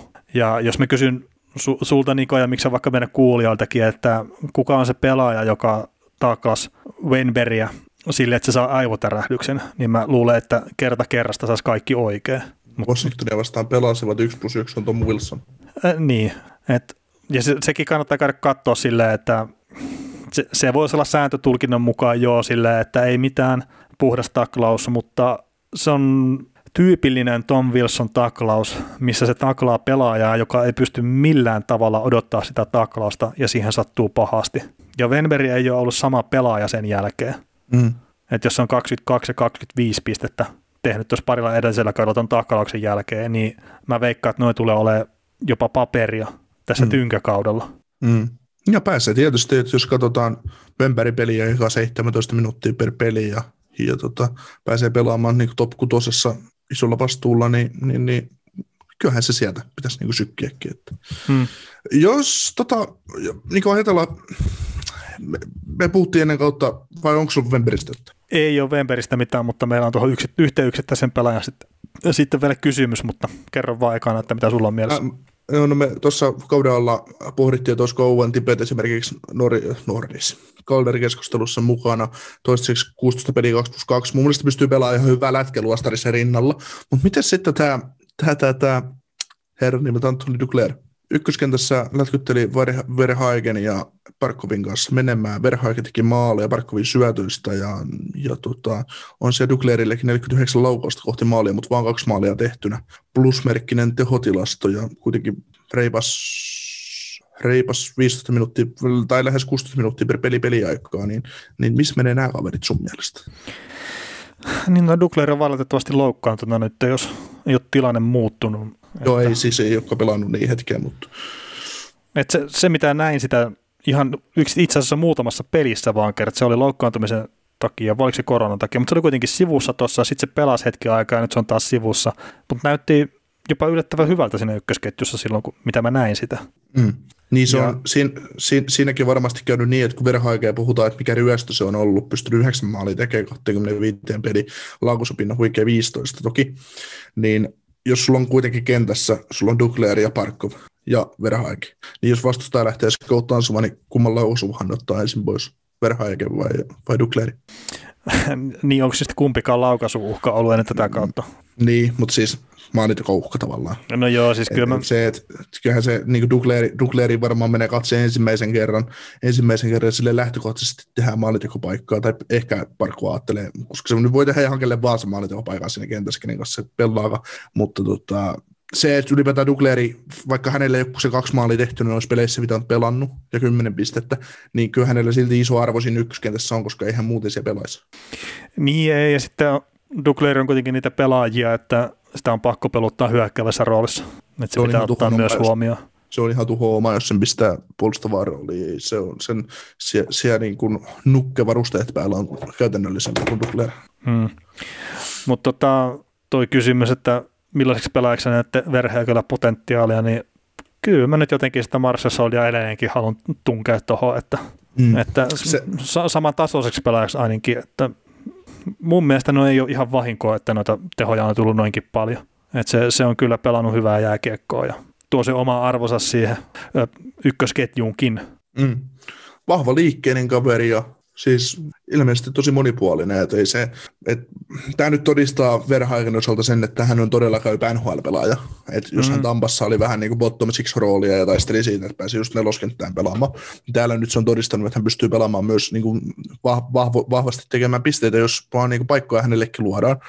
Eli en mä, en mä hänelle kyllä top 6 roolia NHL oikeasti mestaruutta tavoittelevissa jengeissä näe tulevaisuudessa. Varmaan siihen hyvä middle six rooli kakkosen laitaan, kolmosen laitaan pelaamaan vahvaa, vahvaa kahden suunnan peliä. On varmaan se todellisuus. No, katsotaan sitten tosiaan jonkun kuukauden päästä, kun Panthersi pelaa Stanley Cup-finaaleissa ja Verhaikista puhutaan pudotuspelien arvokkaimpana pelaajana sitten. Että, Consmite ja Markovin ohitteen.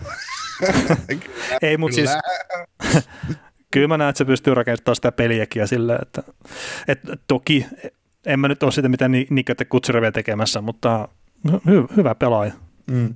On saanut mahdollisuuden ja käyttänyt se hyvin, että se on oman elämänsä Pius mä näkisin tässä enemmän itse asiassa potentiaalia kuin Pius mutta tämä nyt on mun mielipide ja sitten toisaalta hänellä on vähän parempaa tukea sitten kuitenkin. Aliarvioitko sä Aleksandr Markovia?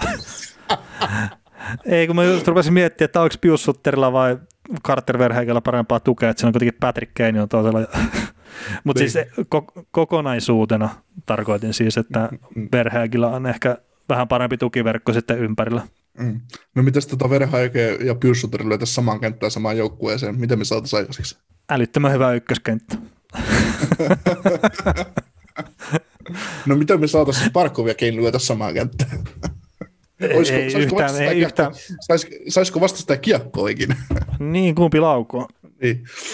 Joo. Mutta tota, ei se, siis Floridassa on mun mielestä paljon, paljon hyviä juttuja ja, ja just, että siellä on kokeneita puolustajia Strollmanin ja Jantle osalta edelleen, ja Mackenzie Viikar, Ekblad ihan laatu, laatu ykköspari, kuten meidän podcastissa olette varmasti kuulleet, ja, ja sopimusteknisesti ajateltuna tosi hyvä tilanne joukkueessa, että että, että pari vuotta vielä Huberdeota jäljellä ja Parkkovia vuosia. Toi Hörkvisti, sitä saattoi monet kritisoida, kritisoida sitä kauppaa. He pääsivät Matthesonista eroon, saivat Hörkvistin joukkueeseen ja Hörkvisti on varmaan yksi iso osa siinä, miksi tuo joukkue ylivoima on niin hyvä, mitä se on ollut, että 26 pinnaa tosiaan pelaamaan oli edessä mm. ja pystynyt kuitenkin tekemään ihan hyvän, hyvän määrän pisteitä siitä siinä, siinä joukkueessa Huberdeon kanssa kakkoskentässä 25 peli 10 plus 11 reilu 16 minuuttia per peli, peli että, että paljon, paljon hyviä, hyviä juttuja ja ei ole ihan niin tuhoon tuomittu jengi, mitä, mitä sitä on jossain määrin pystynyt itse pitämään. Mutta, no ei, ei. Et, mut, joo, pudotuspeleihin menee ihan, ihan selkeästi, ettei siinä ole kahta sanaa enää tässä kohtaa. Ja, ja kysymys on ehkä vaan se, että miltä sieltä se sitten menee sinne pudotuspeleihin. Onko se kakkonen ja. vai kolmonen, niin se on, se, on mm. se. Tuossa on tota, kaksi vikaa peliä on Tampaa vastaan, niin ne voi olla ihan mielenkiintoiset sitten ehkä jopa lohkovoiton tai divarivoiton tota kannalta, mutta katsotaan nyt vielä pelejä vähän eteenpäin, mutta ei, mulla ei ole mitään syytä olettaa sitä, että tuo Panthersin peli jotenkin kyykähtäisi tuosta. Sen verran sanotaan noista yleistä nuorista pelaajista, että sehän teki Grigori Denisenko debyttisä NHL peli nyt alla, niin Denisenko oli viime vuonna Lokomotiv Jaroslavin joukkuessa KHL ja oli ihan vihreä niihin peleihin, peleihin eli en ihan suurta painoarvoa vielä tällä kaudella, kun se kaverilla antaisi, mutta voi tulevaisuudessa taitopotentiaalissa ansiosta olla sellainen jatko, että täyttää hyvin tuon top 9 tuosta hyökkäyksestä. Jees. Mutta jatketaan sitten, sitten seuraavaan, seuraavaan tota, joukkueeseen, ja se on Veli Kaukosen toinen suosikkijoukkue tässä sarjassa, eli Carolina Hurricanes. Mikä Vai, se toinen on? Toronto Maple Leafs. Mutta tota, Karolainalla to, tosiaan niin tällä hetkellä Discover Centralissa toisena 25 peliä, 18 voittoa, 6 tappio, 1 tappio jatkoilla ja 37 bongoa. 74 on pisteprosenttia ja tota, tehtyjä maaleja 88, päästettyjä 66, maalisuuden plus 22, kotona 911, vieraissa 950 ja viimeiset 10, niin 730 ja, ja tota, eli 7 voittoa 10, 10 peliä ja, ja tota, lisää näitä hienoja tilastoja, niin ylivoima huikea 29,8, alivoima huikea, tai no hyvä 82,2. Laukoa kohti maalia keskimäärin 31,6 kertaa pelissä vastustaja laukoo 29 kertaa näiden maalia kohden ja aloitusprosentti 54,3. Eli voisi niin melkein sanoa, että kaikki tämmöiset mahdolliset joukkuetilastot näyttää plusmerkkejä tälle joukkueelle aika isosta. Meinasko se sitä, että hyvä joukkue? Ehkä se meinaa, ehkä se meinaa, mutta tällä, tällä kun mä en kauheasti jaksa tilastonörtteillä kovin, kovin paljon ja seurata näitä juttuja, niin nämä on aina tämmöisiä hämmästyttäviä tilastoja, että mä voin kuvitella, että just joku Chicago on aikoinaan ollut vastaavanlainen superjoukkue joka tilastossa, mutta, mutta sitten sekin, että meillä oli tuossa vääntöä tästä sentri, sentriosastosta, että, että, että mm, mihin... Mahtuuko no, top 10 vieläkään? Mahtuu, mahtuuko top 10, niin Vincent Routsik piste per pelitahdilla, Aho on 25 peliä 24 pistettä, Staal 23 peliä 22 pistettä, kaikki pelaa lähes piste per pelitahdilla, niin tota, keskimäärin vähän yli 18 minuuttia per peli ja kaikki aloituspinnat on reippaasti yli 50, niin niin tota, kai se nyt ehkä sinne top 10 just, just saadaan sopi, so, sopimaan tämä jengi, että, tai keskikaista, että ei, joukkue ei välttämättä vielä, mutta keskikaista. Ei vaan siis, siis tota, kyllä Karolaina, Karolainassa on, on, paljon hyviä juttuja ja kasvaa vuosi vuodelta paremmaksi ja paremmaksi, että, että tämän kauden osalta suurin niin menestymisen tiellä oleva joukkue, no niitä on kaksin kappaleen, on Florida sekä Tampa, että, että miten, miten et saa, saa, saadaanko tämän joukkueen potentiaali sitten niin kuin kirjaimellisesti näkyvin vielä tämän kauden osalta, niin se on sitten ihan, ihan kiven alla. Niin, se, se on sitten, mutta kyllähän tässä, mä sanoisin, että tämän joukkueen pelaamisessa on ihan samat merkit kuin mitä nyt on ollut parin viime kauden aikana, että, että ne hyvät kiekollisen pelaamisen elementit siellä on, joo, mutta edelleenkin mulle tulee tästä joukkueesta se fiilis, että onko se ihan riittävä ilkeä molempien maalien edustoilla tai sitten siinä hyökkäysalueen keskustassa kautta puolustusalueen keskustassa, että mä en tiedä mikä siinä on, mutta jotenkin semmoinen pieni tiikerisilmä kulmahammasta jotenkin tuntuu, että tuosta Karolainen pelaamisesta puuttuu, että nyt sitten joo, se on semmoista ihan, ihan, ihan kivaa, mutta sitten siinä kohtaa, kun lähdetään pudotuspelejä vääntämään, niin en, en tiedä kyllä. Niin, se on tota, niin Karolaina just pari edellistä kautta.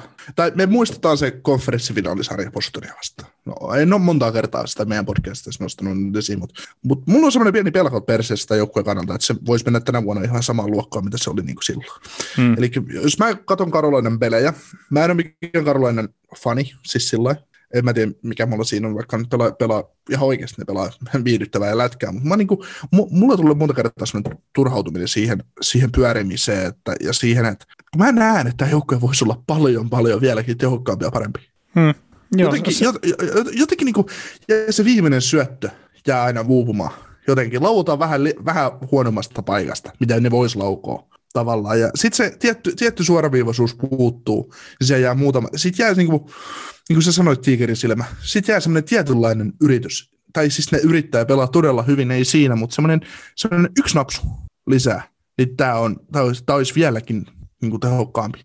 Ja tämä voittaisi, mm. se olisi ihan sama, onko se Mrasekit ja Raimerit ja kuka siellä maalissa pelaa. Se olisi kuin mä maalissa, kun tämä tekisi niin paljon maaleja jo yksinkertaisesti. Että se on ihan sama kuka siellä. Niin, eikä päästä sitten vastustaja tulee sinne puolustusalueelle. Niin. Mutta on toi tota, mä tota Spetsinikovia vähän pohdiskeli, että että se nyt on 25 peli ihan ok, tehot, että 8 plus 12, että parikymmentä pistettä, että ei, ei siinä mitään, mutta mm, mä oon ottanut tuosta kuitenkin kovempaa maalintekijää kuin mitä se on nyt ollut tähän astisella urallaan, mutta nyt rupeaa pikkuhiljaa näyttää siltä, että sillä saattaa ehkä kuitenkin tuo laukumisprosentti jäädä tuonne 10 prosentin pintaan. Ja sillä on vähän vaikea voittaa sitten maalipörssiä esimerkiksi, ellei sitten ole Alexander Ovechkin jalava semmoisen 400 kertaa kauden aikana tai enemmänkin. Niin mä en tiedä, tietenkään yksittäisen pelaajaa ei pitäisi ikinä mitään koko joukkuetta leimata, mutta olisiko se pienoiskoossa vähän toi jengi Svetsinkovi? Et jotenkin pikkasen enemmän odottaa ja haluaa, mutta että sitä ei ehkä tule ikinä saamaan. Mm. Ja nyt kuitenkin puhutaan pelaajasta, mikä on ollut ihan hetken sarjassa, että sillä saattaa olla ehkä ihan semisti vielä mahdollisuuksia myös kehittyä tuossa hommassa. Kyllä, kyllä, että Smetsnikovikin on semmoinen, että mehän puhuttiin sitä varmaan jossain, jossain keskusteluissa, saatettiin nostaa sitä jopa ehkä maalipörssin kärkisijoille, että voi, voi takoa tuossa ykköskentän laidassa, nyt ei edes pelaa itse asiassa ykköskentässä, mutta, mutta kuitenkin niin. Ää, Svetsnikoville luodaan, luodaan jonkin verran kyllä hyviä paikkoja, mutta kyllä saisi niin tosiaan ahkerimmin laukoa. Niin, eikä me tehdä ahkerimmin laukoa, mutta olla tehokkaampi. Niin, niin. Et se, eihän se hirveästi hyödytä, että vaikka sä olet 20 kertaa pelissä, jos ne on sitten kaikki vähän niin ja näin laukauksia. Että. Mm, joo, tässä on tota noin, mä just näistä hyökkäjistä, hyökkäjistä tätä joukkueen rakennetta ylipäätään, kun rupesin miettimään, niin, niin näillä on tämä sinun kovasti rakastamasi hyökkäjä kuin Nido Niederreiter. Vuosi tämän jälkeen sopimusta jäljellä 5,2 miljoonaa cap hitte, ikä 28 vuotta, niin, nuo on tehnyt tällä kaudella 11 maalia. Eli kolme enemmän, mitä, mitä, mitä Svetsnikovien joukkue toisiksi eniten Trotsikin jälkeen. Niin 0,17,2 laukausprosentti tällä hetkellä. Ja se on siinä uralla, uralla jos katsoo ympäripyöreästi kausia, niin se on 16, 12, 13, no se on siinä 13, 11 ja 13 välissä mm. pääsääntöisesti ollut se laukumisprosentti. Niin mun mielestä on ihan hienoa, että saadaan niin on niin joku pelillinen hyöty tällä joukkueella, niin kuin tuloks, tuloks, tuloksenkin valossa. Mm, no mutta sehän on vähän semmoista aaltoliikettä senkin pelaaminen, mm. että välillä menee vähän huonommin ja välillä vähän paremmin, että semmoinen olla oman elämänsä Jeff Skinneri, että joka toinen kaus menee huonommin ja joka toinen paremmin.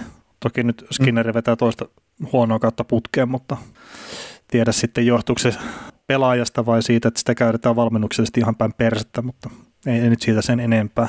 Mm. Mutta joo, siis niiden raitteri on myös omalla tavallaan niitä pelaajia, että, että ihan kiva, kiva pelaaja, melkein mistä tahansa oikeasti hyvässä joukkueessa menee sinne Milan Six roolissa, mutta onko se sitten niitä kavereita, jotka ratkaisee pelejä siinä kohtaa, kun se oikeasti merkkaa jotain? Mm, ei. Pystyy tukemaan kyllä, mutta ei, ei varmastikaan ole se ihan, ihan tota, tervimmäkärin kaveri. Hmm.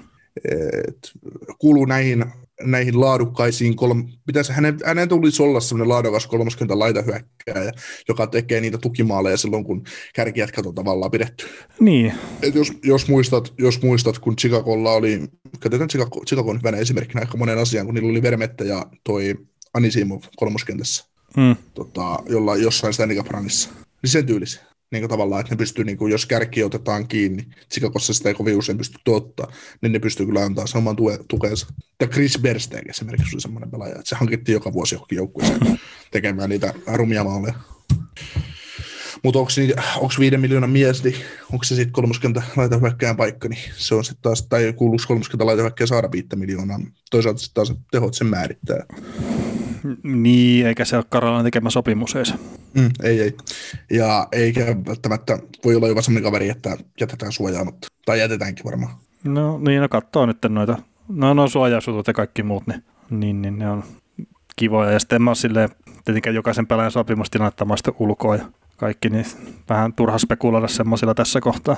Öö, joo, mutta tosiaan tota, Ufana on tällä hetkellä hyökkäistä Brock McKin, Jordan Martinuk ja Cedric Paketti ja RFAna Svetsnikov ja Fogel. Ja Svetsnikov on nyt semmoinen tilanne muuten päällä sopimusteknisistä asioista, että tämä vähän laimempi kausi, niin se saattaa alentaa tätä hintala. Se saattaa pelastaa osittain Floridan ja, Floridan kuin Carolina. Ja, ja tota, öö, mä luulen, että se tulee siltä sopimus. Mm, no se voi olla muutenkin ihan niin, järkevä, siis ihan pelaajankin kannalta. Kertaa niin, sitä rahaa on välttämättä jossa nyt niin paljon. Niin, että siltä sopimus varmaankin tuohon Jordan Stahlin kanssa. Jordanilla on kaksi vuotta soppari jäljellä, 6 miljoonaa, että sitten vapautuu. Sitten vapautuu lisää palkkakattoon tilaa. Toki sitten on vuosi jäljellä herrojen teräväinen ahosopimuksia, että, että teräväinen saattaa silloin sitten tosiaan olla 30 jo kierto, kiertokalu, että ei, ei saa välttämättä jatkoa, mutta H on kyllä pelaaja, joka tulee saman jatkon 25-vuotiaana, että, hmm. vai 6-vuotiaana, mitä se on silloin, 27, mutta, mutta mutta kuitenkin, jos eteenpäin katsoo, katsoo näitä hommia. Mitäs puolustus? Uh, pelaako Jacob Slavin ja, Brett Besi, niin Don Waddellille helpotusta sen osalta, että uh, mikä on Dougie Hamiltonin tilanne tämän organisaation jatkon kannalta. Että, onko, onko Pesi ja Slavin nyt se lunastanut sen tämän kauden näytöillä ja ylipäätään pelaamisella sen, että välttämättä Hamiltonille ei jatkoa tarvitse sorvata. Niin meinaat, että näistä kumpi on ottaa sitten ton YVn pyörittääkseen. Niin, en mä, en mä siitä, niillä on aina, niillä on aina varastunut Jake Gardinerista.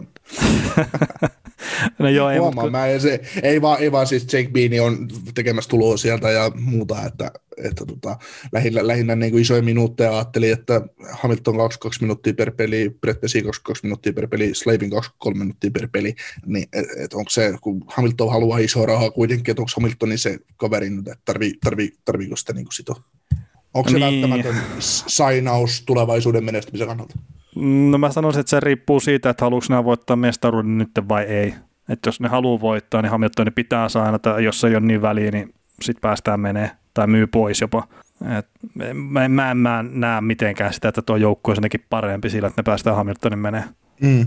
Et kyllä siinä jotain muuta pitäisi keksiä, jos ei mennä palkkoja ja löytyy tilaa, niin sitten vaikka se Gardner hiuksista jonnekin, kun ei mahdu muutenkaan pelaamaan, niin kyllä se vaan pitää löytää se tilansa, että jostain, että Hamilton on niin hyvä puolustaja ja se tuo kuitenkin tällä hetkellä siihen ylivoimaan semmoisen ulottuvuuden, mitä kukaan muu puolustaja ei pysty siihen tuomaan. Mm. Joo, siis paras tilanne hänelle joukkueelle olisi se, että ne pääsisi just Gardnerista eroon ja saisi sen, sais sen ja vaikka sitten siitä Niederreiteristä samalla pääsisi molemmista eroon, ne saisi 9 miljoonaa lisää palkkatilaa ja saisi Hamiltonin, Hamiltonin kiinni soppariin. Että tietysti se tulevaisuuden, tulevaisuus on aina tulossa, että, että miten se rankaisee, rankaisee että kuitenkin kokenut, kokenut pelimies näin, että tai jo ikä, iällä sillä että, hmm. että vaikka se Hamiltoni tuskin suostuu alle kuusivuotisiin lappuihin, niin No niin, eikä sen tarvii, että sillä on vientiä kyllä ihan varmasti. Mm, että se saa sen, saa sen 6-7 vuotta mistä vaan ja saa sen todennäköisesti sen Pietrangelo-rahan. Mm, mutta toi on se omistaja näyttelee tuossa varmaan todella mielenkiintoista roolia, että miten ne tekee joukkueen kanssa, että ne sen kommentit silloin aikana, että ei me varata enää yhtään puolustajaa, että sitä on tylsää katsoa tuommoista puolustavaa kiekkoa, että hän haluaa maaleja ja muuta ja Mm, hänellä on muutenkin aika mielenkiintoisia näkemyksiä siitä, että miten joukkueita pitää rakentaa ja on ilmeisen halukas sekaantumaan myös moniin eri asioihin, niin se, sehän saattaa olla, että hän näkee tilanteen sillä tavalla, että Hamilton on vaikka kolme miljoonaa arvoinen kaveri ja Hamilton nauraa sitten sille päin naama ja lähtee menee. Että, tämä nyt oli ihan hei päästä herätyttää kolme miljoonaa, että sehän tuskin se nyt niin kujalla on kuitenkaan. Mutta siis mä vaan näen siinä, että Karolanista, mitä kuuntelee juttuja, niin niistä jää aina semmoinen kuva, että se omistaja on todella mukana kaikissa jääkiekkopuolen päätöksissä. Ja sillä on ihan täys oikeus siihen, kun se omistaa sen joukkueen, mutta se pelottaa mua, tai se pelottaisi mua, jos mä olisin Karolan Harikesin fani, mitä mä en ole.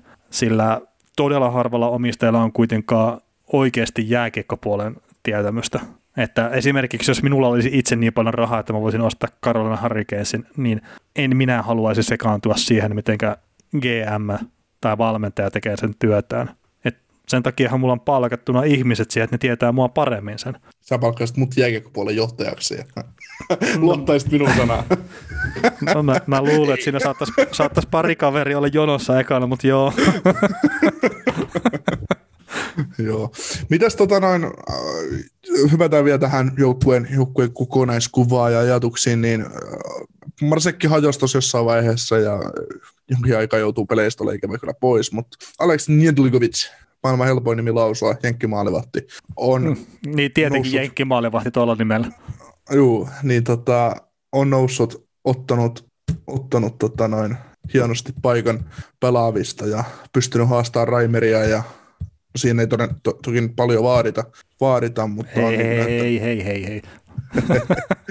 on näyttänyt olevan säännöhälle kykenevä maalivahti, niin onko siinä tulevaisuuden maalivahtiongelmat selvitetty vai, vai vielä pitäisi, pitäisi katsella vapaille markkinoille tai draftiin tai mihin, mihin, mihin liian? Mm. No tähän on maalivahdiksi pieni kokoinen kaveri. Että jos heittää tämmöisen ensi, ensimmäisenä 183 senttiä, mm. että kun mä oon niin tarkkaan skoutannut tämän. Mutta tota, ollut vuosia yksi niistä prospekteista maalivahtiosastolla, mistä on puhuttu, että tulee NHL jossain kohtaa ja tulee olemaan hyvä. NHL-maalivahti ja 2014 varattu ja nyt heti 2021 rupeaa näyttää siltä, että rupeaa lunastaa niitä odotuksia, mitä häneen on laitettu. Mm. Niin kertoo vaan siitä, että miten pitkä ja kivinen se tie oikeasti maalivahdella etenkin on tuossa sarjassa päästä sinne pelaamaan ensinnäkin ja sitten, että ne pystyy vakiinnuttaa ehkä sitä paikkaansa jollain tasolla. Et mm. paik- paikkoja on vähän ja ne pitää sitten vaan käyttää hyväkseen. Mutta maalivahtipeli on ollut tuon joukkueen isoin ongelma. Me ollaan puhuttu sitä aikaisemminkin, että tuolla joukkueella ei ollut ykkösmaalivahtia. Joo, Maratsekki on pelannut hyvin välillä, Raimer on pelannut hyvin välillä, mutta ei siellä ole semmoista ykkösmaalivahtia, mihin voi luottaa. Ei siellä ole Conor Helebaikkia tyyppisesti. Ja jos Netilkovic pystyy nyt edes jotain sinne päin antamaan, se pystyisi olemaan selkeä ykkösmaalivahti, kun pudotuspelit alkaa, niin se on iso askel eteenpäin. Ja mä ton seuran kannalta ja miksei myös pelaajankin kannalta, mihin on ladattu paljon odotuksia, jotenkin muutamia vuosia sitten vielä, niin toivon kyllä, että ne, hän pystyy ne kantamaan. Mm.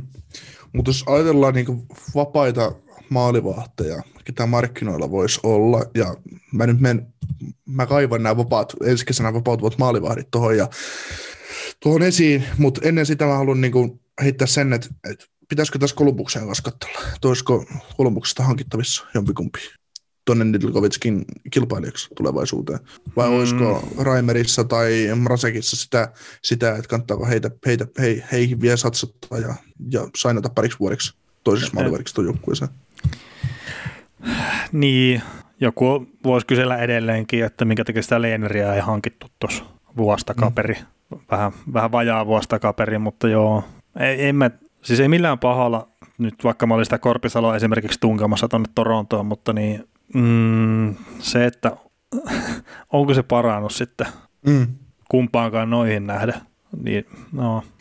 Ei tuo maalivahtimarkkina on just silleen hankala, hankala että niin kuin jonkun Binningtonin kanssa nähtiin, että ihan täysin puskista tuli kaveri ja pelasi unelma kevään ja kesän ja vei joukkueessa Stanley Cupiin.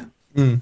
Ja jotenkin silleen ne tuppaa tulee aina noin kaverit sitten pääosin. Että joo, joku Gary Price on ollut jo junnuista asti ihan hullu hehkutettu ja ja näin, ja Jake Oettingerin Dallasista niin varattu ykköskierroksella.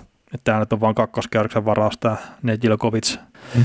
Että, en mä tiedä, maalivahti on just silleen, että kun niitä saa yllättävän halvalla sitten, jos tarvii kaupalla. Siis monesti. Nyt tällä kaudella ei välttämättä ole se tilanne. Joo, mutta se tota, just tuossa mä mietin, mä mietin niin kun, että voisiko siinä kohdata, kohdata tota, kaupan tekijä sit sillä, että olisiko Martin Nekas tai Morgan, Geekin sellaisia pelaajia, pelaajia senttereitä, mistä toi kekäläinen voisi olla kiinnostunut vaihdossa vaikka maalivahtiinsa. Niin, no, ihan varmasti voi olla. O, o, niin, että, mutta olisiko, olisiko Karolaina kiinnostunut kauppaamaan kumpaa?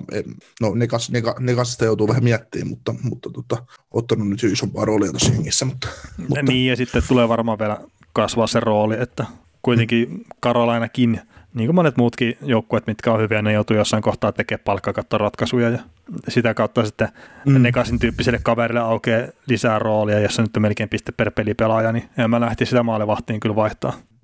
Ensi kesän vapailla markkinoilla on Tuukka Rask, Pe- Fredrik Andersen, Pekka Rinne, Jordan Pinnington, Antti Raunta, Devan Dapnik. Siinä, niin. Mä, mua tavallaan, vaikka mä oon Andersenin puolustaja Torontossa, niin mua vähän pelottaa, että Andersen voisi saada kuusivuotisen lapun Karolinalta. Hmm. Sehän on jossain huhuissahan sitä ollaan oltu jo kauppaamassa Karolaina, Karolaina aikaisemmin. Toki Toronto, Toronto nyt on kauppaamassa kaikkia pelaajia maailmassa. Että, niin varmaan Sebastian se, Aho ottamassa paluupostissa. niin, niin, niin. Et, kyllä tuo vapaat markkinat näyttää nyt siltä, että, että ei se niin sillä lailla ketään ole. Ja Biddingtonia nyt ei siirry ja todennäköisesti Raske ei pelaa missään muualla kuin Bostonissa ja, ja Rinne todennäköisesti lopettaa ja No Grubauer on Coloradossa yksi, mutta hän tulee ihan varmasti sama jatko sinne. Että mm. se, kyllä vähän niin kuin vapaalta markkinoilta tekemätön paikkaa. Että...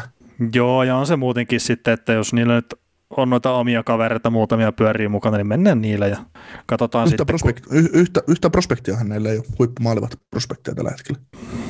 No, mutta... Venäjällä on Piotr Kosetkov on Venäjällä, Venäjällä tällä hetkellä, mutta en pidä häntä niin hyvänä, että tulisi NHL ovia kulkuttelemaan. Hmm. Mutta ei, eipä se nyt tämä kausi tukkaa, tai no kyllä se saattaisi olla pudotuspeleissä kaatua tuohon maalivahtipeliin, mutta tässä kohtaa niin pudotuspeleihin menee ja en usko hetkeäkään, että nämä tulee yhtään mitään tekemään tuolle maalivahtitilanteelle, että ne on jo pari kautta mennyt noiden, noiden häiskien kanssa ja nyt siellä on uusi kaveri yrittämässä ja on pelannut hyvin, niin en mä näe mitään syytä sille, etteikö ne jatka samalla linjalla. Kyllä. Mutta sitten viimeisen, jouk- viimeiseen joukkueeseen Tampa Bay Lightningiin ja, ja, tota, ja, ja Tampa Bay 24 peliä. 18 voittoa, 4 tappioa, 2 tappioa jatkoilla, 38 pistettä, pisteprosentti 79,2, tehtyä maaleja 87, päästöjä 51, maalisuuden plus 36, kotona 910, vieraissa 932. Viimeistä 10 8 voittoa, yksi tappio, varsinaisella yksi jatkoilla. Sitten jos katsotaan vielä lisäksi näitä hienoja joukkuetilastoja, mitä tässä on nyt meikäläisen toimesta tähän jaksoon kerätty, niin ylivoima 28,9, alivoima 86,9, keskimäärin laukoa vastustetaan maalia kohti 30 kertaa pelissä ja vastustetaan laukoa 28 kertaa pelissä. Alo- aloituksessa ei ole ihan niin hyvää, 49,2 joukkuetilastona. Mitäpä Tampasta pystytään sanoa? Ei, odotellaan pudotuspelejä ja katsotaan, mitä se, mitä se rupeaa toteuttaa. Vittumaisen hyvä joukkue. Ei, se, niin, ei, ei, me voida sitä. Siis tämä on ihan oikeasti, täytyisi suurennuslasin kanssa melkein ruveta katsomaan Tampan, Tampan pelejä ja ruveta tulkitsemaan sitä, että mitä tämä joukkue nyt voisi tehdä vielä paremmin ja mitä tämä joukkue tekee mukavasti huonosti. Ei, mutta siis mi- mietin nyt tämmöistäkin täysin turhan päivästä tilastoa, mutta se on tehnyt kahdeksan maalia tyhjiä tällä kaudella ja se, se on eniten nhl Niin se, mm. hitto se johtaa tämmöistäkin tilastoa. Et, ja sit joku, joku heittää järjestelua, että kun Tampaa vastaan yleensä otetaan kaksi kertaa maalivahti pois, niin saa kaksi maalia per peli tehdä tyyliin. Neljän kahteen ja viiteen kahteen. Mutta siis Ei vaan. Ta- Tampalla vähän sama kuin Floridallakin, että ei ole oikein väliä sillä, että tekeekö vastustaja ekana maalin vai ei. Että 9-2-1 on saldo silloin, kun vastustaja on tehnyt ekana maalin. Ja, ja itse asiassa olla sama saldo silloin, kun ne tekee itse itse ekana maali suurin piirtein, niin se vaan, että se ei hetkauta niiden pelaamista minnekään suuntaan. Mm. Että vaikka ne nyt jää tappiolle. Sitten siellä on tällä hetkellä NHL on paras maalivahti Andrei Vasilevski, tällä hetkellä NHL on paras puolustaja Victor Hedman, mikä on by the way joukkueen paras pistemies. niin, ja, ja, ja sitten niin kaikkein käsittämättömin, että joo, Stammeri on nyt kunnossa, Braden Pointti no, pelaa hyvää kiekkoa, mutta ei ole niin säkenevä kuin mitä se voisi olla. Ja tosiaan tämä mm, Andre Palatti pelaa ihan älyttömän hyvää kautta. Ja sitten Kutserovi on kuitenkin poissa joukkueesta. Ja kun pudotuspelit alkaa, niin eiköhän se sieltä pääse kuitenkin kokoonpanoon. Niin, ja se voi, odot- se voi odottaa toiselle kerrokselle asti vielä. Ne, eikä sen tarvitse käydä pelaa kuin yksi vaihto finaalissa. Niin, se riittää, että saa taas nimen, nimen kannuun ja, ja tota, no. sormuksen mukaan. Ja.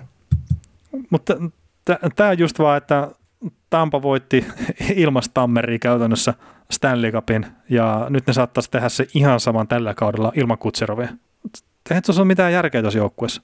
Ei, mutta tätä, tätä iloa ei kauan kestä kyllä.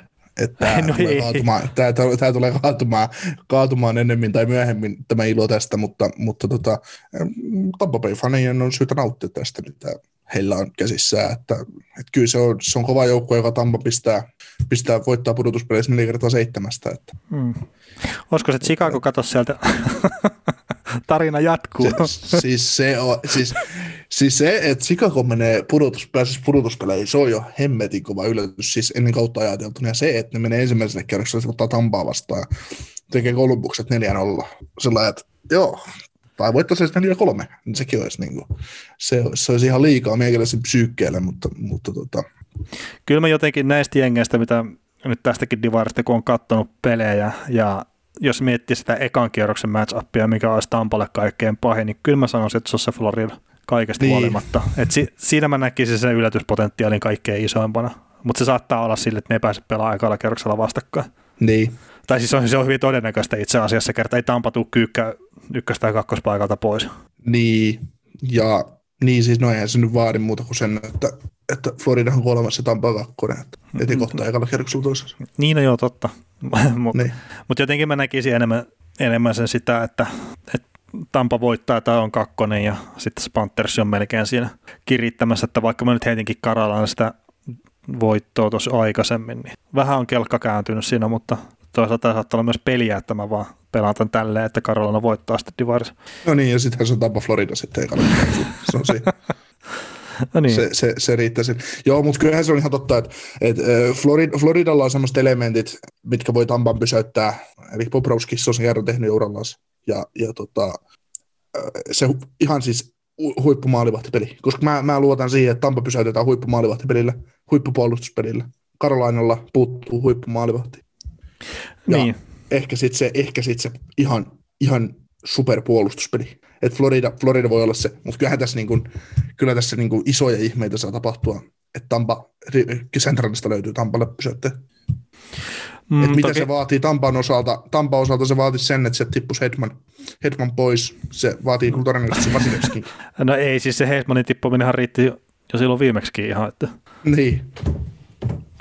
Mut Ei, sit ne mut ottaa siis salaisen, sit ne, ne ottaa salaisen aseen hyökkäyksen, että ne ottaa Kutservin mukaan peleihin vaiheessa. No ei, mutta siis mieti, jos Heismani tippuisi tuosta pois, niin siis kukaan ei toivo sitä tietenkään, mutta Heismani tippuisi pois ja Kutservi ei olekaan pelikunnossa koko tällä kaudella. Mm. Ois se, se olisi raju isku kuitenkin. Vaikka tämä joukkue on kokonaisuutena laadukas, mutta sit sä otat jo ihan niin kuin NHL tärveimmistä kärjestä kaksi ka- kaveria sun joukkueesta pois. A, että sä oot saanut se jeng- kaverit sinne joukkueeseen, ja sitten se, että sä otat ne kaikille pois. Niin. Sitten jos katsotaan ju, vielä pakistoa, että Hedman, se, että se on joukkueen paras pistemies toistaiseksi 25 minuuttia per peli. Ja puolustuksesta Sergaatse pelaa 21 minuuttia ja, ja tota, McDonough sen 22 minuuttia peli. Kyllä se, kyllä se saapas on aika iso, mitä täytyy täyttää. On, ja sitten se mitä se Heismani tekee, niin siinä käy kaiken maailman jämäukot pyörimässä rinnalla. Jan Rutta pelaa sen. Mutta siis se, se on vaikea rooli, jos täyttää sitten. mm. Et kun se on ihan sama, kenetkä sä heidät, että heidät sä Luke Scannin vai, vai sitten Mi- Mihal Sergatsevin siihen rinnalle, niin se homma toimii silti Heidmanin kanssa. Mm. Mm. Ja Niin, se, mitä paremmin No- pelaa, niin sitä paremmin se toimii. niin, niin, mutta sitten kun ei se haittaa yhtään, että vaikka siellä on vähän kädettömämpikin kaveri. Mm. Et tähän Heidmanin varmaan itse asiassa kävisi just se, että, että se puolustaja, joka pelaa sen pakkiperän, se joukkueen toiseksi pelaaja. Mm. En, sitä en tiedä, pystyykö se meitä kumpaakaan kantaa niin korkealle, mutta Loppu, loppu viimein meidänkin tehotilasto olisi plussalla. Joo. Mutta ei siis, Tampa Bay, Tampa Bay, mä puhuin jossain, että Tampa Bay pelaa mun mielestä välikaasulla. niin sekin vielä. Jo- Jos se pelaa välikaasulla ja tulos on tota. Niin. Siis, niin, ja sit kun se on helppo, kun et sä kohtaa kuin seitsemän joukkuet kauden aika. Ja sitten pudotuspelissä kaksi lisää todennäköisesti. Niin, Ei tarvi, sä et skoutannut sun vastustajat, että su, sulla on tavallaan ylivertainen materiaali kaikki sun vastustajien nähden, niin ei, ei ja sitten se riittää, että sä voitat, voitat vaan niin kuin riittävästi pelejä ottaaksesi sen ykköspaikan. Mm. Ja totta kai kyllähän Tampa tässä pelaa niin kuin yhtä lailla Torontoa ja New Islandersia ja Vegasia ja kumppaneita vastaan, että, että tota, niin kuin siitä ykkössiidistä sitten pudotuspeleihin konferenssifinaaleihin, tai Mm. mm. mitkä ne sitten ikinä onkaan, Stanley Cup-finaalivälierät tänä vuonna. Mutta se, että, että, että ne todennäköisesti enemmän seuraa sitä tilannetta, että miten mennään, että voitella, voitetaan nyt riittävästi pelejä, tuollaisia. joo, mutta on kyllä ihan hyvä, miten sanot, että vastustajat on läpiskoutettuja, että tämä varmaan rupeaa olemaan siinä, siinä tilanteessa, että ei tule mitään yllätyksiä kyllä enää peleissä. Tai ei pitäisi tulla enää yllätyksiä, että miten vastustajat pelaa. Mm, niin, no sitä, sitä juuri, että mehän puhuttiin ennen kauden alkua, että kun tehdään pudotuspeli ennakoita, niin, niin, niin, niin ei, meille ei saa tulla yllätyksenä asiat, että miten nämä pelaa toisiaan vastaan. Ja silti tulee. Ollaan sitä, aha, Niin, aivan, aivan kassalla. Me, siis miten sä et haistanut, että Chicago menee 4-2 Tampaa vastaan jatkoon? Oishan tää nyt pitänyt tietää, että ne iskee just tohon kohtaan. Hmm. Mutta ei, siis nautitaan Tampa, Tampan näytöksestä ja, ja tota, todennäköisesti ei tähän joukkueeseen, siis se, että joukkue lähtee oikeasti syöksyyn, tämä joukkue tätä runkosarjassa heilautetaan, niin Vasilevski täytyy hajota, Hedman täytyy hajota, no ne molemmat riittää. Vasilevski niin, Vasilevski Ei. kuukauden pois, niin ei, ei, sekään ei välttämättä ei oikeastaan haittaa tätä niin paljon. Tämä pystyy kompensoimaan hyökkäyspelillä. Ja No niin. Elhini on pelannut hyvin maalissa kakkosena, mutta se, että joukkue saataisiin oikeasti pois kärkitaistelusta, se vaatii ne molemmat se pois sieltä. niin kyllä se, mä luulen, että jos siellä joku Zamboni-kuski pyörii maalilla parikymmentä peliä, niin sitten se rupeaa vähän sattuu. Niin, ei, ei, pointti, pointti, pointti heittää kolmoselta neloselle, niin joutuu menee vitoselle vielä sen vaihtelaatikon kanssa, että löytää sen tarpeeksi, kun vaan isku, että pystyy tekemään tarpeeksi pisteitä. Mutta se on, anteeksi kaikki kuulijat, tämä on, tää on ty- tyhmä puhua Tampasta. Ei, ei, ei siinä ole heikkouksia siinä joukkueessa. Hmm. Vai mikä, mikä sun mielestä on heikkous tässä joukkueessa? Mm, toi onkin. No ei, Siis aina, ainahan voi käydä niin, että joukkue häviää sen pudotuspelisarjan, eikä tämä voit. Siis todennäköisempää olla voittamatta mestaruus kuin voittaa mestaruus. Mutta se, että et, kun ei tässä joukkueessa ole sellaisia, mun, mun mielestä tässä joukkueessa, siis totta kai sä voit hävitä neljä peliä seitsemästä jotain joukkuetta vastaan. Ei sille, siis tolppa sisään, tolppa ulos. Ne on pienen markkinoinnin pelejä aina. Mutta se, että jos tämä... Hetkinen. Joku, niin, Hetkinen. Eikö Niin. parasta seitsemän sarjaa voitakaan aina parempi joukkue? niin. No, no ei, ei mutta siis just jo yksittäisessä pelissä voi sattua mitä vaan, ja sitten neljä peliä ei ole, tai seitsemänkään peliä ei ole riittävä otos. Ja tämä voi perustella ihan vaikka sillä, että Buffalolla on olla viime kaudella, oliko toisessa kaudellakin kymmenen pelin voittoputket. Semmoinen voittoputki puolustuspeleihin niin oltaisiin aika pitkällä. Mm. Niin. Mutta toki se on ihan eri pelejä pelata jossain runkosarjan alussa kuin sitten puolustuspeleissä, mutta eihän se Columbus tappio silloin aikanaan, niin eihän se kertonut sitä, mitä Tampa on joukkueena. Et toisaalta, ei, to, ei. to, toisaalta se on hyvä, että se tapahtui. Nyt kun jälkikäteen sitä pohtii, kerta ne sisuuntui siitä, ne voitti täysin ansaituisesti Stanley Cupin tuossa kuplapudotuspeleissä ja nyt ne kruisailee runkosarjan läpi ja sitten ne tulee olemaan todella vaikea voitettavasti pudotuspeleissä aikana. Mm. Et ni, nyt ne tietää, mitä se voittaminen vaatii ja niillä on se kokemus siitä ja mä en ihmettelisi yhtään, jos nämä vetäisi tuplan, vaikka se on todella epätodennäköistä. Mm. Mutta mieti, mieti potentiaalisia vastustajia öö, lännestä. Vegas, Colorado. Mitä, millä tavoin Vegas pystyy voittamaan? Mikä on se asia, millä Vegas pistää Tampalle hanttiin? Ei nyt tule äkkiseltään semmoista mieleen, että Jouk- jou- joukkue, joukkue, joka ei pysty luomaan maalintekopaikkoja tarpeeksi, ei pääse keskustaan. niin, kyllä mä sanoisin, että Coloradossa parempi yllätyspotentiaali, tai siis mahdollisuus voittaa siinä. Niin, siinä sarjassa. Koska Colorado, Colorado, Colorado pystyy syöttämään Tampalle Tampan lääkettä. Mm. Ja siis täytyy, siihen. niin, ja täytyy nyt sanoa, että tämä Vegas on tällä kaudella jäänyt vielä vähän sille isommalti seuraamatta, että onko ne muuttanut jotakin ja näin, niin en, en osaa sanoa, mutta Mm. en, en 22, mä siis... peliä, 16, 22 peliä 16-5-1, niin, niin kyllä ne varmaan ihan hyvä joukkue on. On, on, eikä se nyt ole siitä kiinni, mutta se sitten taas pudotuspelit on oma maailmassa. Mm.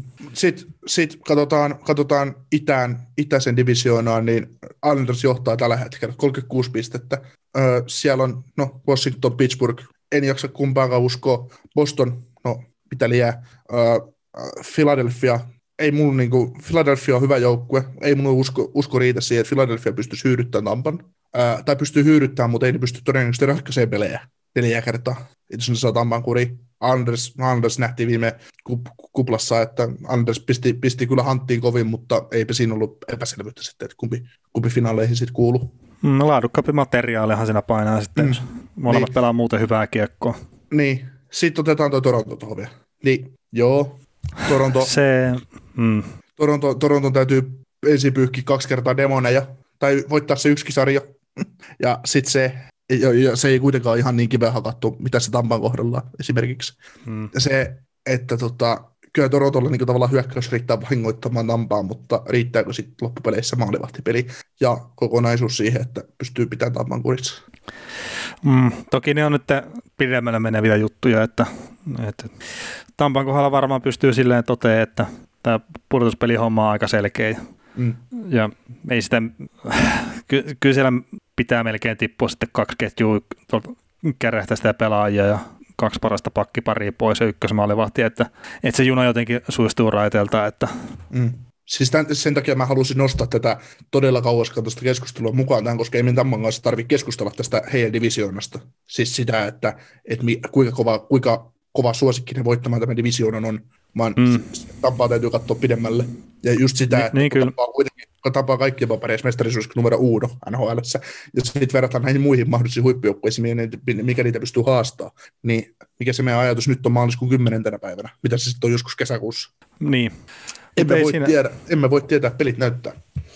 Mutta eikä siinä tota, ehkä tässä rupeaa olemaan setit silleen kasassa ja itsekin pääsee hetkeksi aikaa vielä illanviettoon ennen kuin pääsee taas aamulla takaisin töihin. Että, et ei, ei siinä. Isot kiitokset kaikille livessä mukana olleille ja katsotaan missä kohtaa saadaan tämä kyseinen podcasti tai tämä kyseinen live-podcasti muotoon ja, ja, ja mitä tapahtuu sitten maanantain kanssa, että se, se, mistä mä en ole jutellut Nikon kanssa, että, mutta että mitä mä pohdiskelin tuossa, että pitääkö me viikonloppunakin vetää vaan livenä ja sitten jossain kohtaa, kun saadaan hommat pakettiin, niin pistetään ne sitten podcast-muotoon sitten siinä kohtaa, mutta palaillaan näin Joo, sitten kiitos. myöhemmin. Yes. Kuuntelit näköjään sitten ihan loppuun asti. Veli ja Niko kiittää. Ensi kerralla jatketaan. Kaukosella edellä podcast. Ja nyt on tullut aika päivän huonolle neuvolle. Jos haluat saada parhaan mahdollisen koron, kannattaa flirttailla pankkivirkailijan kanssa. Se toimii aina. Mm. Huonojen neuvojen maailmassa Smarta on puolellasi. Vertaa ja löydä paras korko itsellesi osoitteessa smarta.fi. Weekend Festival tuo kesän kovimman artistikattauksen Espooseen toinen ja kolmas elokuuta. Luvassa on ikimuistoinen kokemus valoilla, laasereilla, erikoistehosteilla sekä maailman suurimmilla DJillä kuin Nicky Romero, Rehab, Tiesto, Alan Walker, Timmy Trumpet, Showtek ja monta muuta nousee lavalle. Lippujen hinnat nousevat 6. toukokuuta. Katso koko kattaus ja hankin liput nyt osoitteesta bknd.fi.